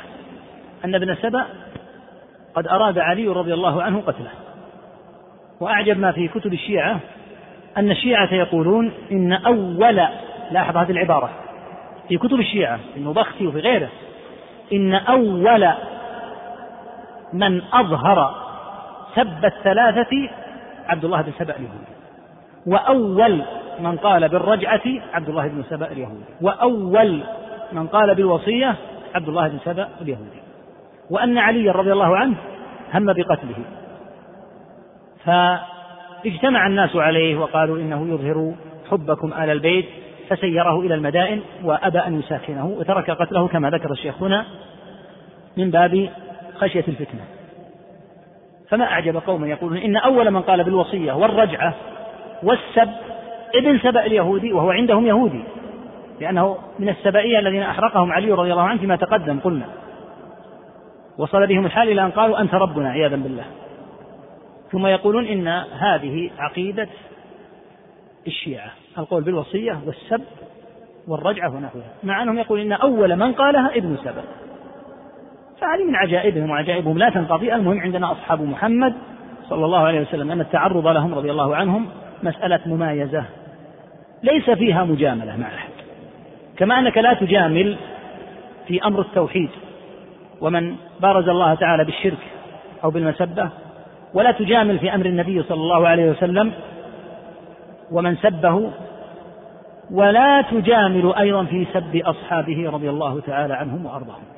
في مسائل ممايزة فيها تكذيب صريح للقرآن فيها رد عام للسنة فيها أوابد ودواهي تفرعت منها حيث خرج من التشيع أسوأ الفرق على الإطلاق كفرقة الباطنية الفرق الباطنية عامة فإنها من عباءة الشيعة خرجت. والأوضاع التي في سوريا مثلا الآن على يد النصيرية وغيرهم هي أوضاع لها نظائر كثيرة في التاريخ الإسلامي على يد الباطنية. ولاحظ الآن إن القرين بالمقارن يقتدي كيف مال الشيعة الآن هي النصيرية. مع أن النصيرية باطنية ونبهنا إلى أن السبب وأن المذهب الشيعي اقترب من المذهب الباطني في الأزمنة الأخيرة. وصاروا جميعا ينحون المنح الباطني.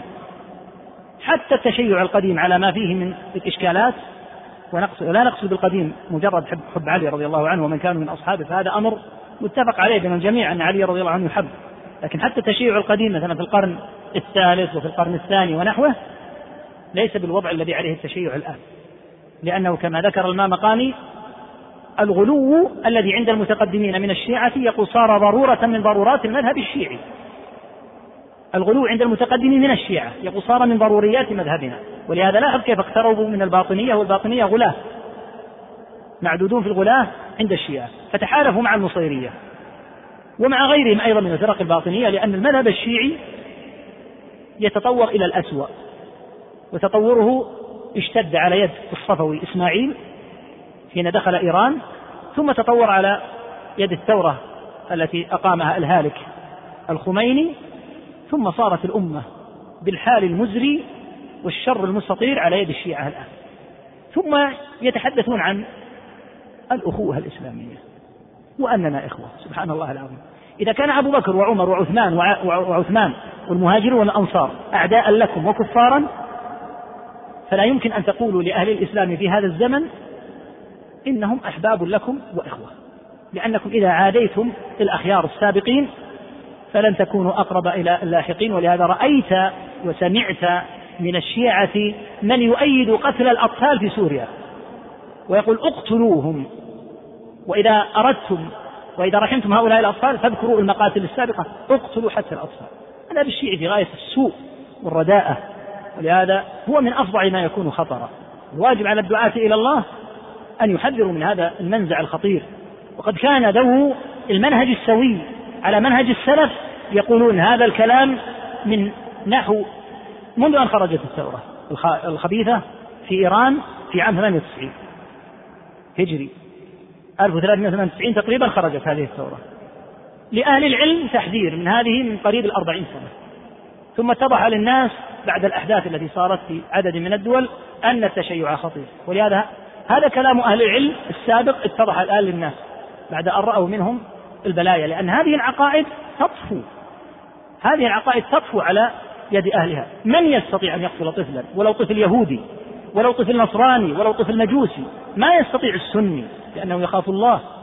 ولا يمكن أن يذبح طفلا صغيرا لأن عنده عقيدة وعنده خوف من الله. حتى لو كان والده قد قد ذبح من المسلمين الألوف طفل لا ذنب له. يعني السني منضبط. عنده اتزان في محبته في بغضه في أخذه في عطائه في قتله في إعطائه. على استقامة أما هؤلاء فأمة فوضى أمة حقد. فيجب أن يعرف خطرهم. وأناس بدأوا بأصحاب النبي صلى الله عليه وسلم وزوجاته صلى الله عليه وسلم بالمسبة على ما ترى لا شك أنهم أخطر علينا من غيرهم. لأن من كان هذا كلامه في الأخيار السالفين فماذا سيقول في من بعدهم من اللاحقين؟ نعم.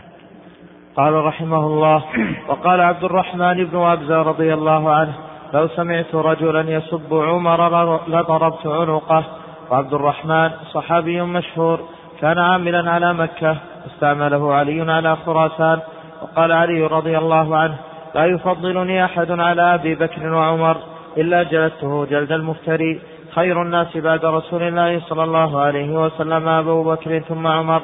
رواه عبد الله بن أحمد وابن بطة وغيرهما والآثار في ذلك كثيرة جدا. وروى الإمام أحمد وروى الإمام أحمد بإسناد صحيح. عن ابن أبي ليلى قال تداروا في أبي بكر وعمر. فقال رجل عمر أفضل من أبي بكر. وقال الجارود بل أبو بكر أفضل منه. فبلغ عمر قال فجعل يضربه ضربا بالدرة. حتى شغر برجليه ثم أقبل إلى الجارود فقال إليك عني. ثم قال عمر أبو بكر كان خير الناس بعد رسول الله صلى الله عليه وسلم في كذا وكذا. ثم قال من قال غير هذا أقمنا عليه حد المفتري.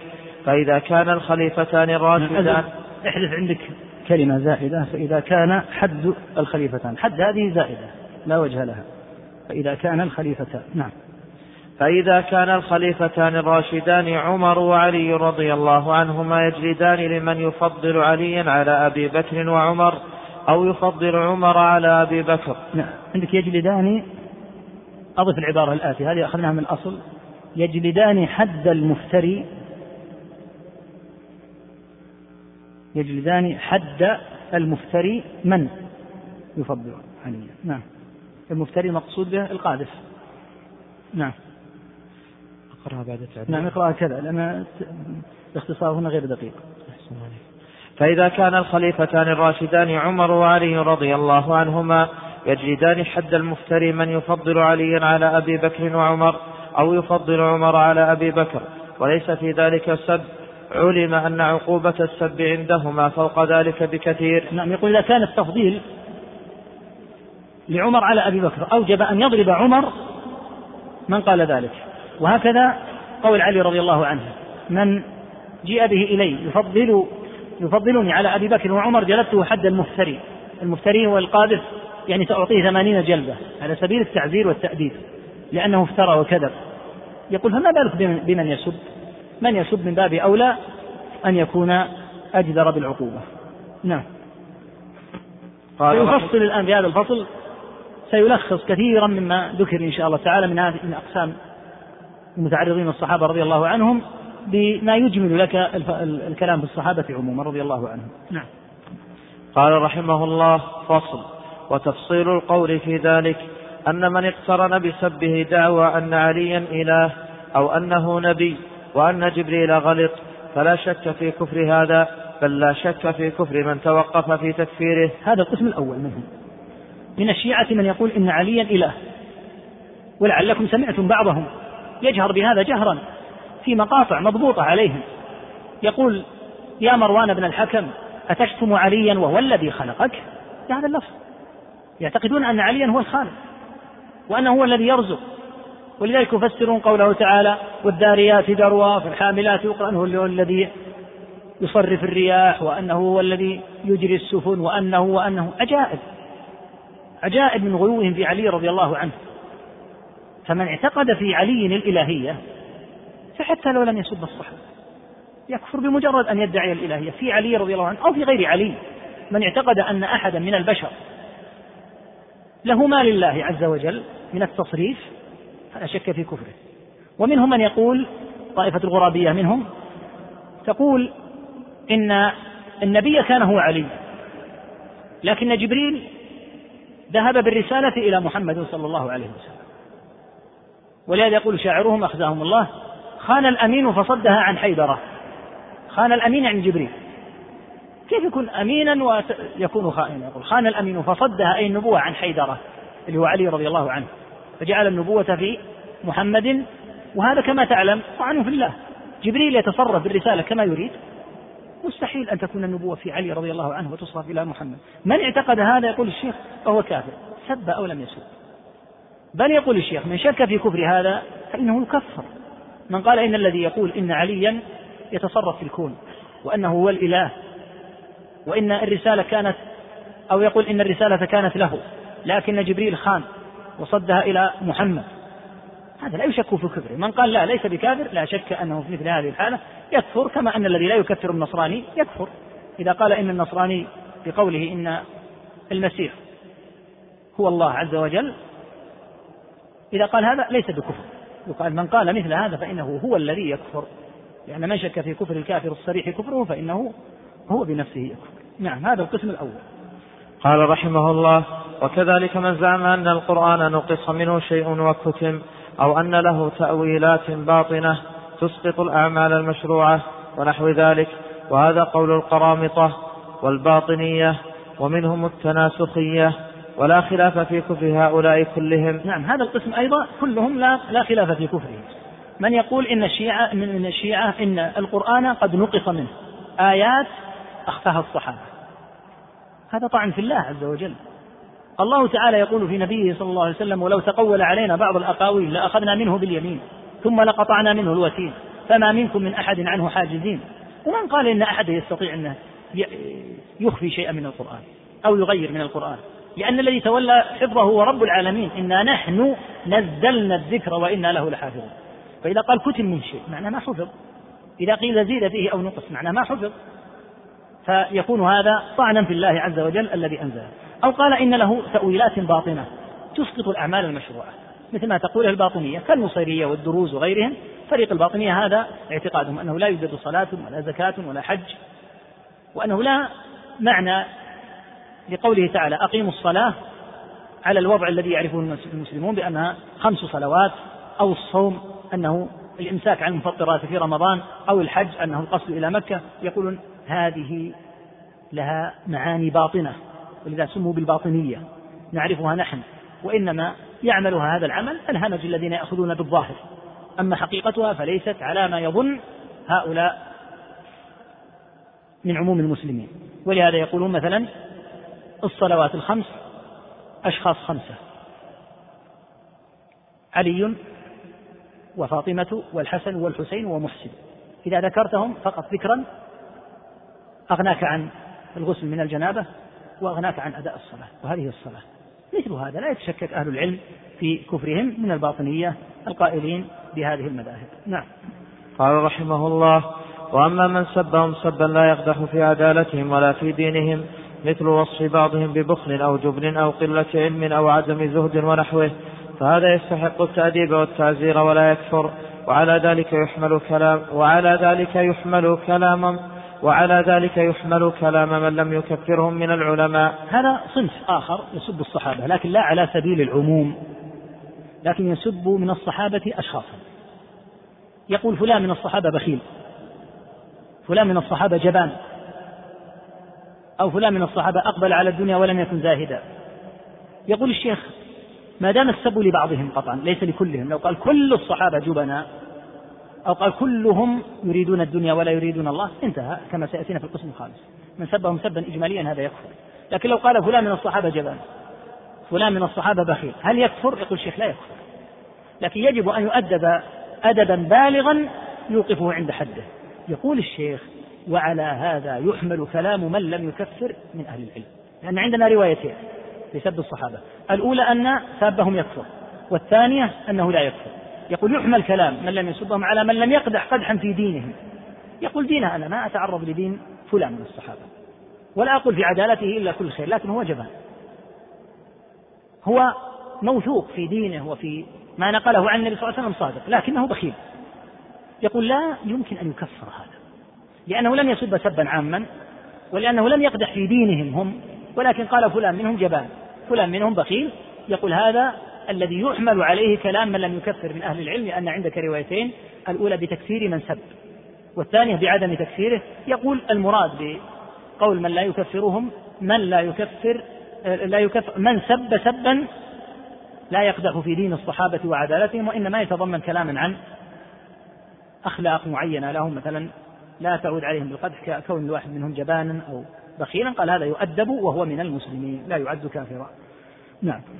قال رحمه الله وأما من لعن وقبح مطلقا فهذا محل الخلاف لتردد الأمر بين لعن الغيظ ولعن الاعتقاد. من لعن وقبح مطلقا صار يلعن ويقبح. يقول هذا محل خلاف. هل يكفر؟ لأن الله أخبر أن من غاضه الصحابة فهو كافر.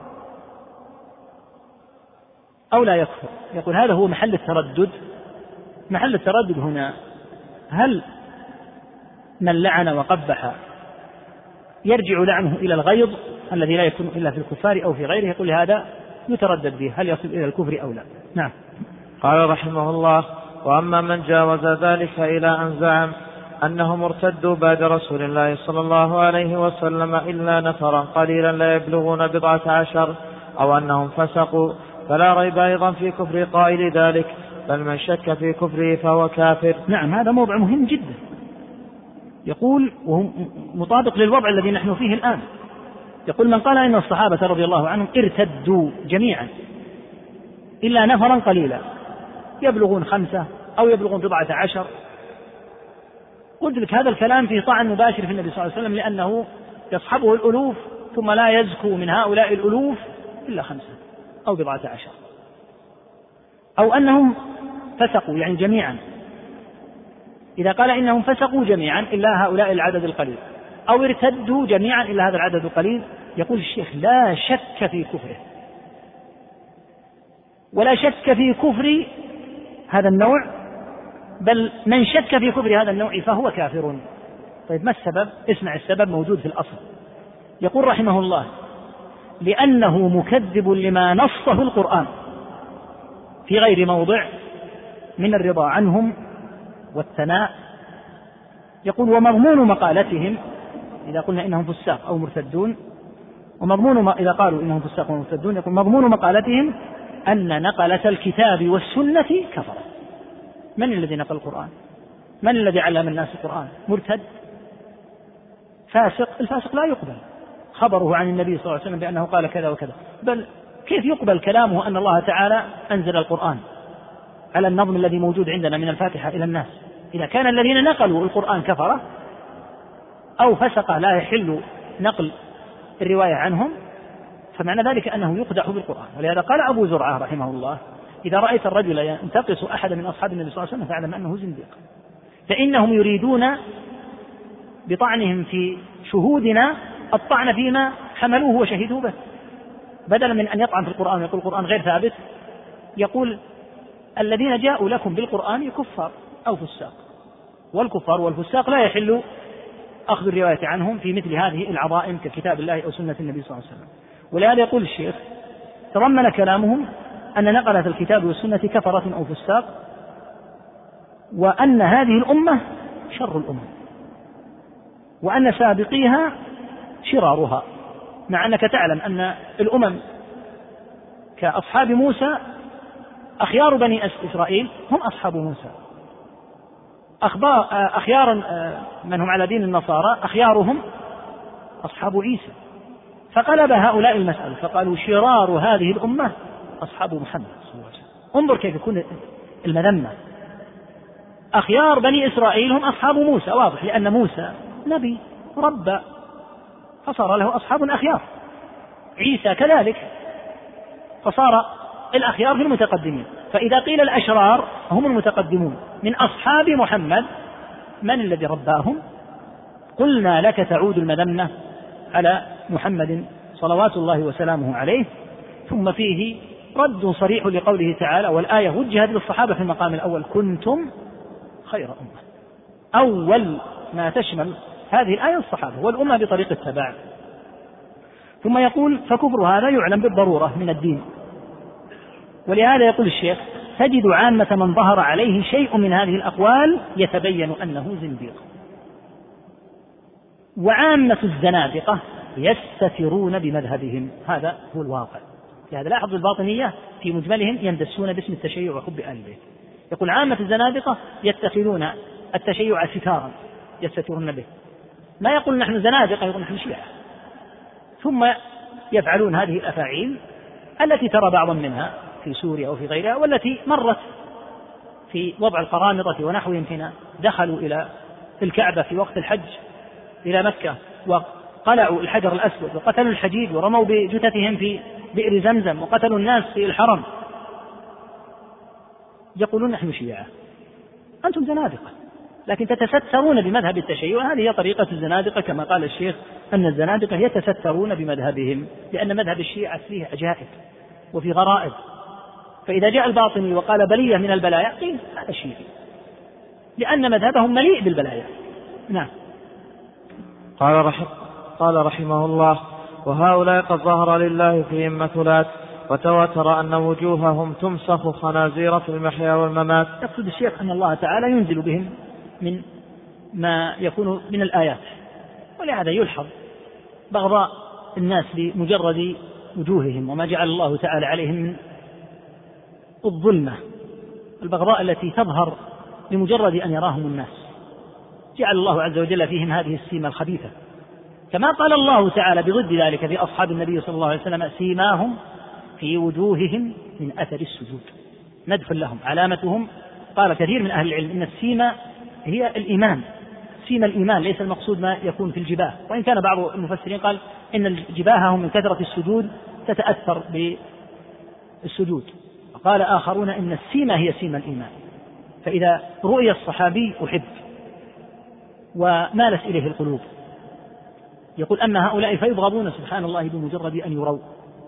لما جعل الله على وجوههم من آثار سبهم وشتمهم وقذفهم من الظلمة حتى ولو كانوا من أجمل الناس خلقة لكن وجوههم مبغوضة من آثار تعرضهم لأصحاب محمد صلى الله عليه وسلم. نعم. قال رحمه الله وبالجملة فمن أصناف السابة من لا ريب في كفره ومنهم من لا يحكم بكفره ومنهم من يتردد فيه وليس هذا موضع الاستقصاء في ذلك؟ وليس هذا. وليس هذا موضع الاستقصاء في ذلك؟ ولو تقصيناه لطال جدا لكن هذا بحسب ما اقتضاه الحال. والله أعلم. هو رحمه الله اختصر لك الأمر في الأخير وقال أصناف الذين يسبون الصحابة رضي الله عنهم ثلاثة. من لا ريب في كفره كالأقسام التي ذكرنا. القسم الثاني من ليس بكافر. كمن اتهم بعضا منهم بجبن أو نحوه. القسم الثالث من يتردد فيه. هل بغضه بغض غيظ؟ لا يكون إلا من الكفار. أو بغض غير بغض الغيظ الغيظ الذي يكون من الكفار. وكما قال لو استقصي الأمر لا أطال الكتاب جدا. نعم.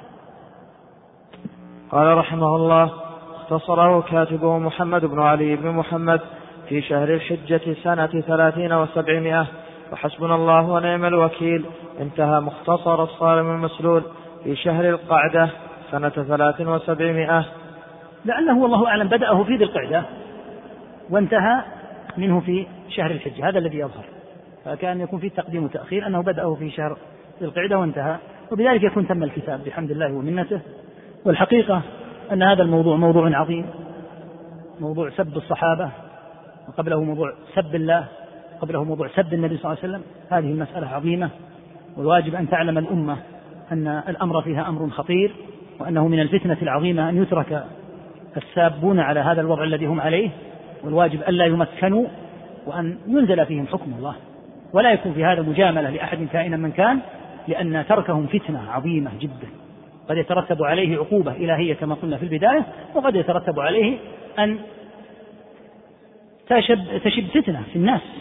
فالواجب أن تقام فيهم حدود الله كما سمعت من تفاصيل أهل العلم.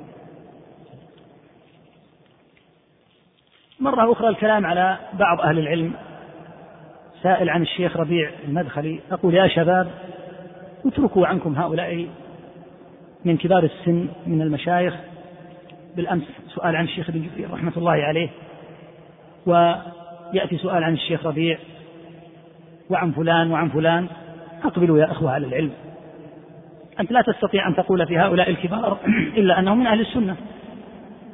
ثم أنت طالب علم تعرف أن طالب العلم يأخذ بحسب الدليل وأنه ليس أحد يسلم من الخطأ. فالمفترض يا أخوة أن تقبلوا على العلم وأن تتركوا عنكم هذه الأمور التي سببت الوحشة بينكم والبغضاء وسببت تصنيف بعضكم لبعض وسببت حتى التقاطع والتباغض بين بعض الإخوة والأقارب.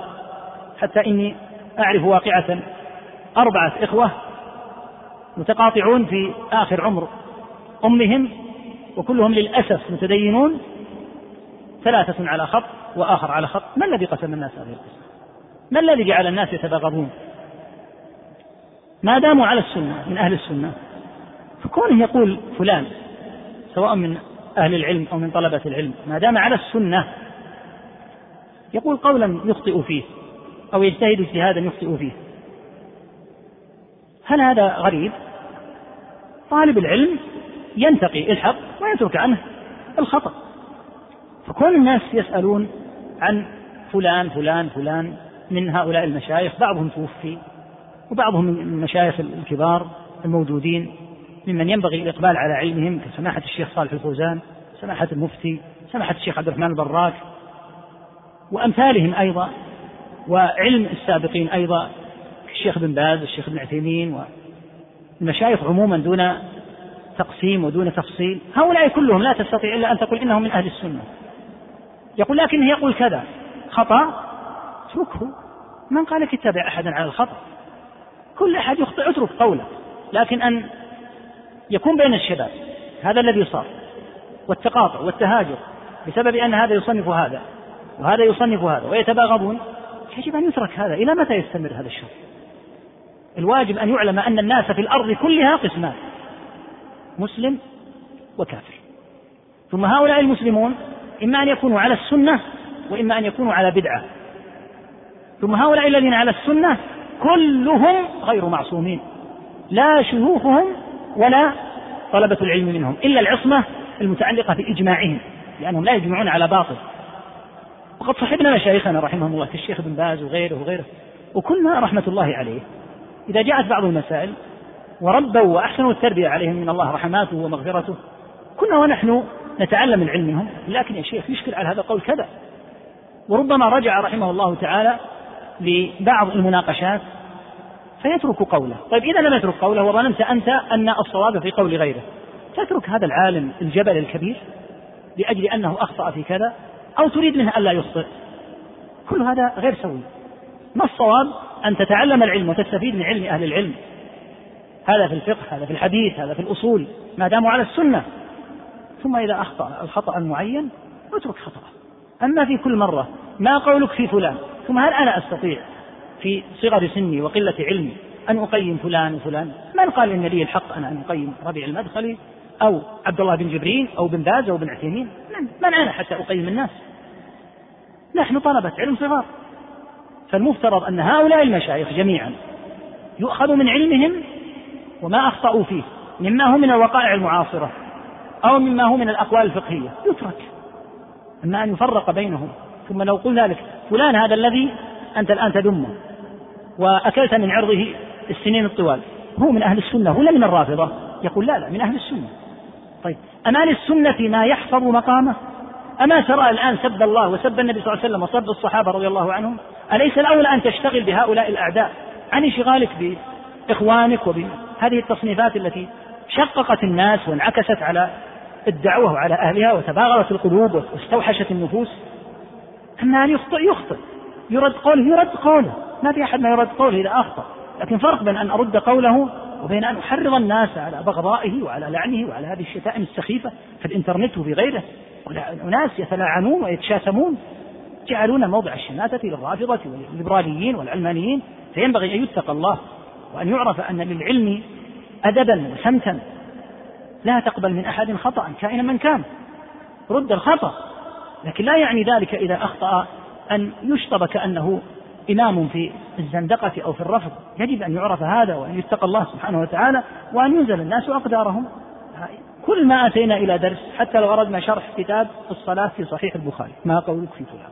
من أنا حتى أقيم فلان وإلى متى هذا الهاجس معك؟ ليس الأولى أن تقبل على العلم وأن تعرف العلم وأن تترك عنك هذا. ومن قال إن غيبتك لفلان وفلان من أهل السنة هذه ستذهب. ألم يخبرك الله عز وجل أن هذا أشد من أكل لحم الميت؟ عياذا بالله. وكما قال الشاعر يشاركك المغتاب في حسناته ويعطيك أجر صومه وصلاته. يصلي ويصوم ثم يلتفت على هذا المغتاب ويعطيه. من صومه ويعطيه من صلاته. فيا أيها المغتاب زدني فإن بقي ثواب صيام أو صلاة فهاته خذ هذين البيتين معك. إذا أردت أن تغتاب الناس انتبه إلى صلاتك. يشاركك المغتاب في حسناته ويعطيك أجري صومه وصلاته. فيا أيها المغتاب زدني. زد في الغيبة. زدني فإن بقي ثواب صيام أو صلاة فهاته اتركوا عنكم الغيبة وأقبلوا على العلم. والحمد لله الأمور واضحة ليست الأمور ليل دامس. الأمور جلية ولله الفضل والمنة. وكل أحد يؤخذ من قوله ويرد. إلا رسول الله صلى الله عليه وسلم. استريحوا من هذا القلق والهم اللي دائم معكم. ماذا تقول فلان؟ كأني ابن معين أو أحمد بن حنبل أقيم الرواة. أنا أرفع نفسي عن مثل هذا. ولا يمكن أن أقول فلان من أهل العلم وأهل السنة أقول فيه كذا وكذا. إلا إذا كان مبتدعا أتقرب إلى الله عز وجل بالتحذير منه. أما أن أقلب نفسي إلى أن أقول فلان في كذا هذا لن تسمعه مني أبدا إن شاء الله تعالى. وكثير من الأسئلة كنت أتركها لكن بمناسبة يبدو أنها هاجس مستمر مع الشباب نقولها حتى تتجه الهمم إلى نصر السنة والوقوف في وجه أعداء الله من ساب الله وساب الرسول صلى الله عليه وسلم وساب الصحابة رضي الله عنهم وأن يقبل الناس على ما فيه نفعهم ويتركوا عنهم مثل هذه الأمور. يقول بعض الناس ينقص أدبه في الصحابة فيسب الصحابة مع أنهم من أهل السنة. مثل ما قال الإمام أحمد رحمه الله لما قيل له هل يصلى خلف من يسب معاوية؟ قال لا ولا كرامة. كيف يكون من أهل السنة ويسب الصحابة؟ عند أهل السنة شعار. سلامة القلوب لأصحاب النبي صلى الله عليه وسلم. اللي يقول إنه من أهل السنة يسب الصحابة هذا كلام لا يضطرد من سب الصحابة فإنه قد خرج إلى باب من أبواب الرفض على التقسيم السابق. إما أن يكون رفضا شديدا أو أن يكون رفضا بحسبه أقل أحواله أن يؤدب ويعذر. مرة أخرى عن من يسب الشيخ ابن جبرين رحم الله الشيخ ابن جبرين وأسكنه فسيح جنته. الشيخ ابن جبرين ما عرفه كثير من الشباب. رحمة الله عليه. آلاف الساعات سجلت له رحمه الله. آلاف المحاضرات. وهذا الجهد الدعوي العظيم. ثم لا يخطئ يخطئ. يخطئ غيره يخطئ من هو أجل منه. فرحمة الله عليه. ونسأل الله أن يجمعنا به في الفردوس. الأعلى ومع مشايخنا. ما قولكم في من يرمي أهل الإسلام الذين يطالبون بقتل الساب لأنهم من التكفيريين؟ هذا ضال مضل. ساب الإسلام يجب أن يقتل. والقول ثم كلمة التكفيريين هل التكفير خطأ؟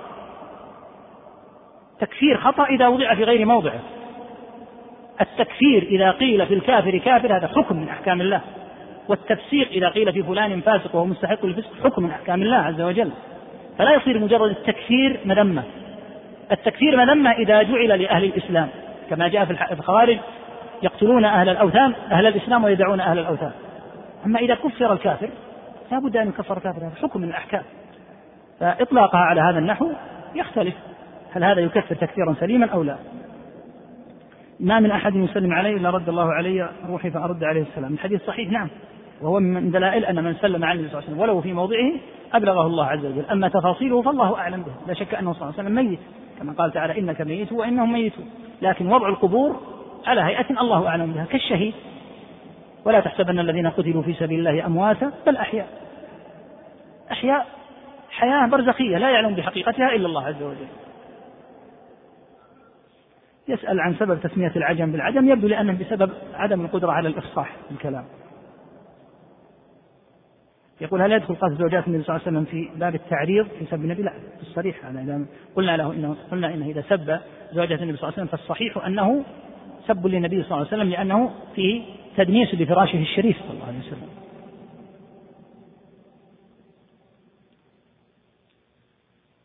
يسأل عن قول النصارى في يعني ما يتعلق بعقيدة النصارى. هل هي سب؟ مثل ما قلنا هي سب لكن هم يظنون أنها تعظيم لله سبحانه وتعالى. وقلنا إنهم لا يجهرون بمثل هذا. يقول إذا أحد أحسن إليك لا يجوز أن تقول له لن أنساك من صالح الدعاء؟ إن شاء الله ما في إشكال إن شاء الله عز وجل. يتكلم عنه وضع في سوريا وضع أسأل الله أن يفرجه ويرفع عنهم ويرحم ضعفه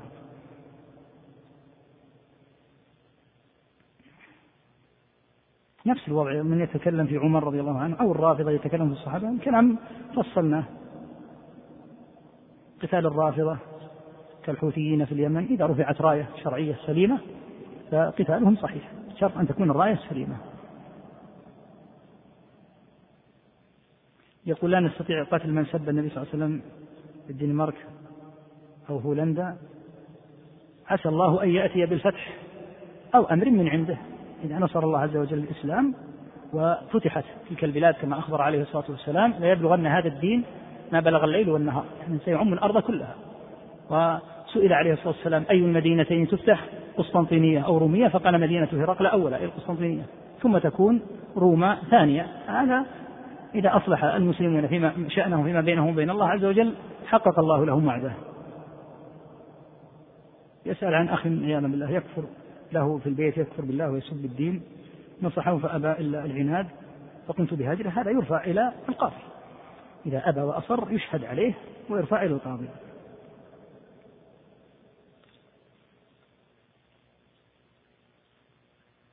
يقول يرى من بعض الإخوان التساهل في تسوية الصفوف من إلصاق الكعب بالكعب جزاك الله خير أو ينبغي أن يلاحظ هذا في أثناء الصلاة تسوية الصفوف وأن تتراص كما كان النبي صلى الله عليه وسلم يأمر بهذا. يقول بعض طلبة العلم هنا يستهزئ بحديث اسمع وأطع للأمير وإن ضرب ظهرك وأخذ مالك في صحيح مسلم.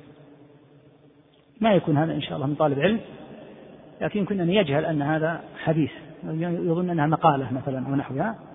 ولا يعني الحديث هذا بالمناسبة أن هناك سمعا وطاعة عمياء. لكنك لن يجلدك في كثير من الأحيان الأمير إلا لأحد أمرين.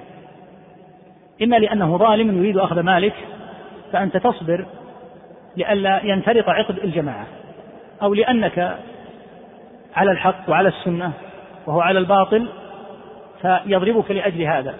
فينبهك النبي صلى الله عليه وسلم إلى ألا تتسبب في انخرام أمر الجماعة وأنه يصبر على هذا الوضع حتى لا يتبدل الحال إلى ما هو أسوأ هذا إذا كان الحاكم مسلما. أما إذا كان كافرا فإنه إذا أمكن إزالته وكان كفره بواحا واضحا فإنه يجب إزالته هذا إذا أمكن أن يزال. يقول لا يحبك إلا مؤمن كيف الرافضة يحبونه؟ يحبونه حب الشرك هو بالحب المعتاد. ولهذا قال علي بن الحسين زين العابدين رحمه الله قال للشيعة أحبونا بحب الله بحب, بحب الإسلام فما زال حبكم بنا حتى صار شيئا علينا وعارا محبة الشيعة ليست محبة عادية محبة عقل محبة ناس غير أسوياء يسأل مرة أخرى عن مظاهرات تكلمنا فيها. تولية المرأة والكافر الولاية العامة التي يكون فيها سلطة لا يجوز. المرأة قال عليه الصلاة والسلام لن يفلح قوم ولوا أمرهم امرأة والكافر قال تعالى ولا يجعل الله الكافرين على المؤمنين سبيلا حتى ليس الولاية العامة الكافر. حتى إدارة الشركة حتى رئاسة القسم لا يجوز. أي شيء يكون فيه قوة للكافر على المسلم لا يحل حتى في الشركات حتى في المؤسسات. بحيث يكون هو صاحب الأمر صاحب النهي صاحب كتابة التقارير عن الموظفين لا يجوز إلا أن يكون مسلما. لا يكون له سبيل على المسلمين نهائيا.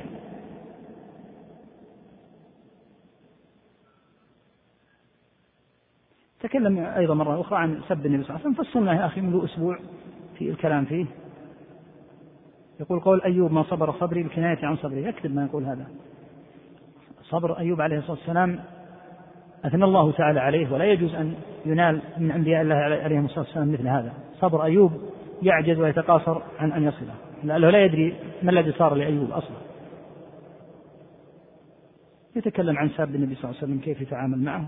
كل هذا قلنا ذكر ما يسميه نكتة منتشرة في البلاد التي حرها شديد وهي طبعا ولم يذكرها ولو ذكرها ما قلتها.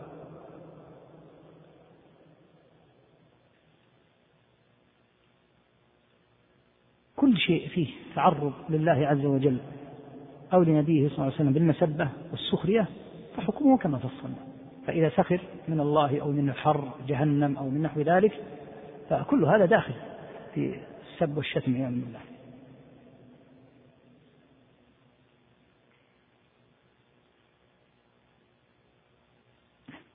نفس الوضع الأخ يسأل عن موضوع الحكم بغير ما أنزل الله وحكم تارك الصلاة. في كل مرة يعطينا السؤال من الوقت سيطول بنا المقام ونحن الآن يعني تجاوزنا الحد اللي يعني يعتاد. المسألة إذا طرحت تحتاج إلى شيء كبير من البسط.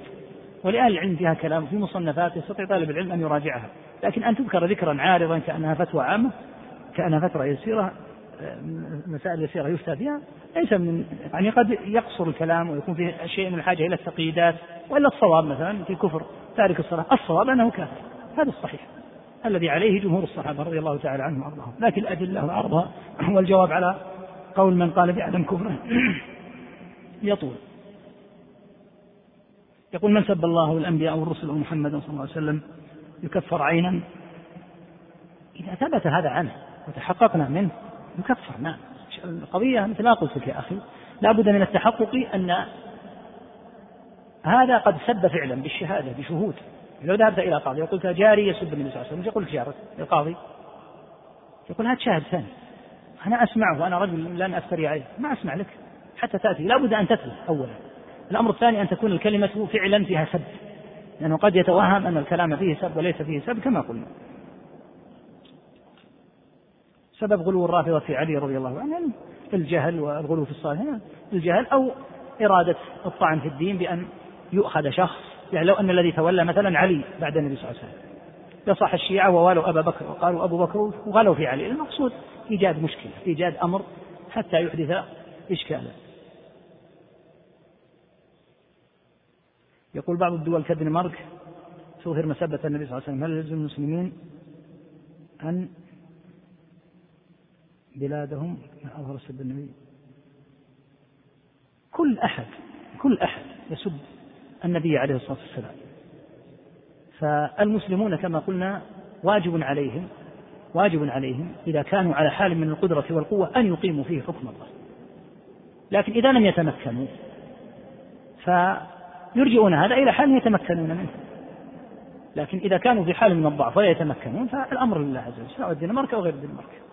حكم الأخذ من اللحية لا يحل الصحيح أنه لا يجوز الأخذ من اللحية لعموم قوله صلى الله عليه وسلم أعفوا اللحى وإعفاؤها يقضي تركها وكان صلى الله عليه وسلم كث اللحية وكانت تملأ ما بين عارضيه صلوات الله وسلامه عليه.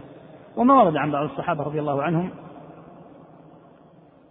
من الأخذ من اللحية كابن عمر وأبي هريرة رضي الله عنهما هذا الصحيح أنه من قبيل الاجتهاد منهما ولم يرفعاه للنبي صلى الله عليه وسلم. وما جاء أن النبي صلى الله عليه وسلم كان يأخذ من طول لحيته وعرضها لا يثبت غير صحيح. وقد قال الله تعالى في أمر هارون مع موسى يا ابن أم لا تأخذ بلحيتي ولا برأسي. يدلك على كبر لحيته. وقال عليه الصلاة والسلام عشر من الفطرة وذكر منها إعفاء اللحية. هذا هو الواجب.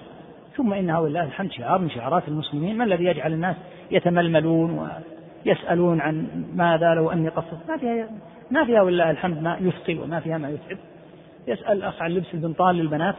هذا فتنة عظيمة جدا وفيه تحجيم لعورتها فلا يصلح. لا بين النساء ولا بين الرجال. يسأل عن جهاد الحبشة ونحوه. على كل حال يا أخي مثل ما قلنا يعني الجهاد له روابطه وله نظر في أمر المصالح والمفاسد والتأكد من أمره فلا يطلق فيه كلمة هكذا.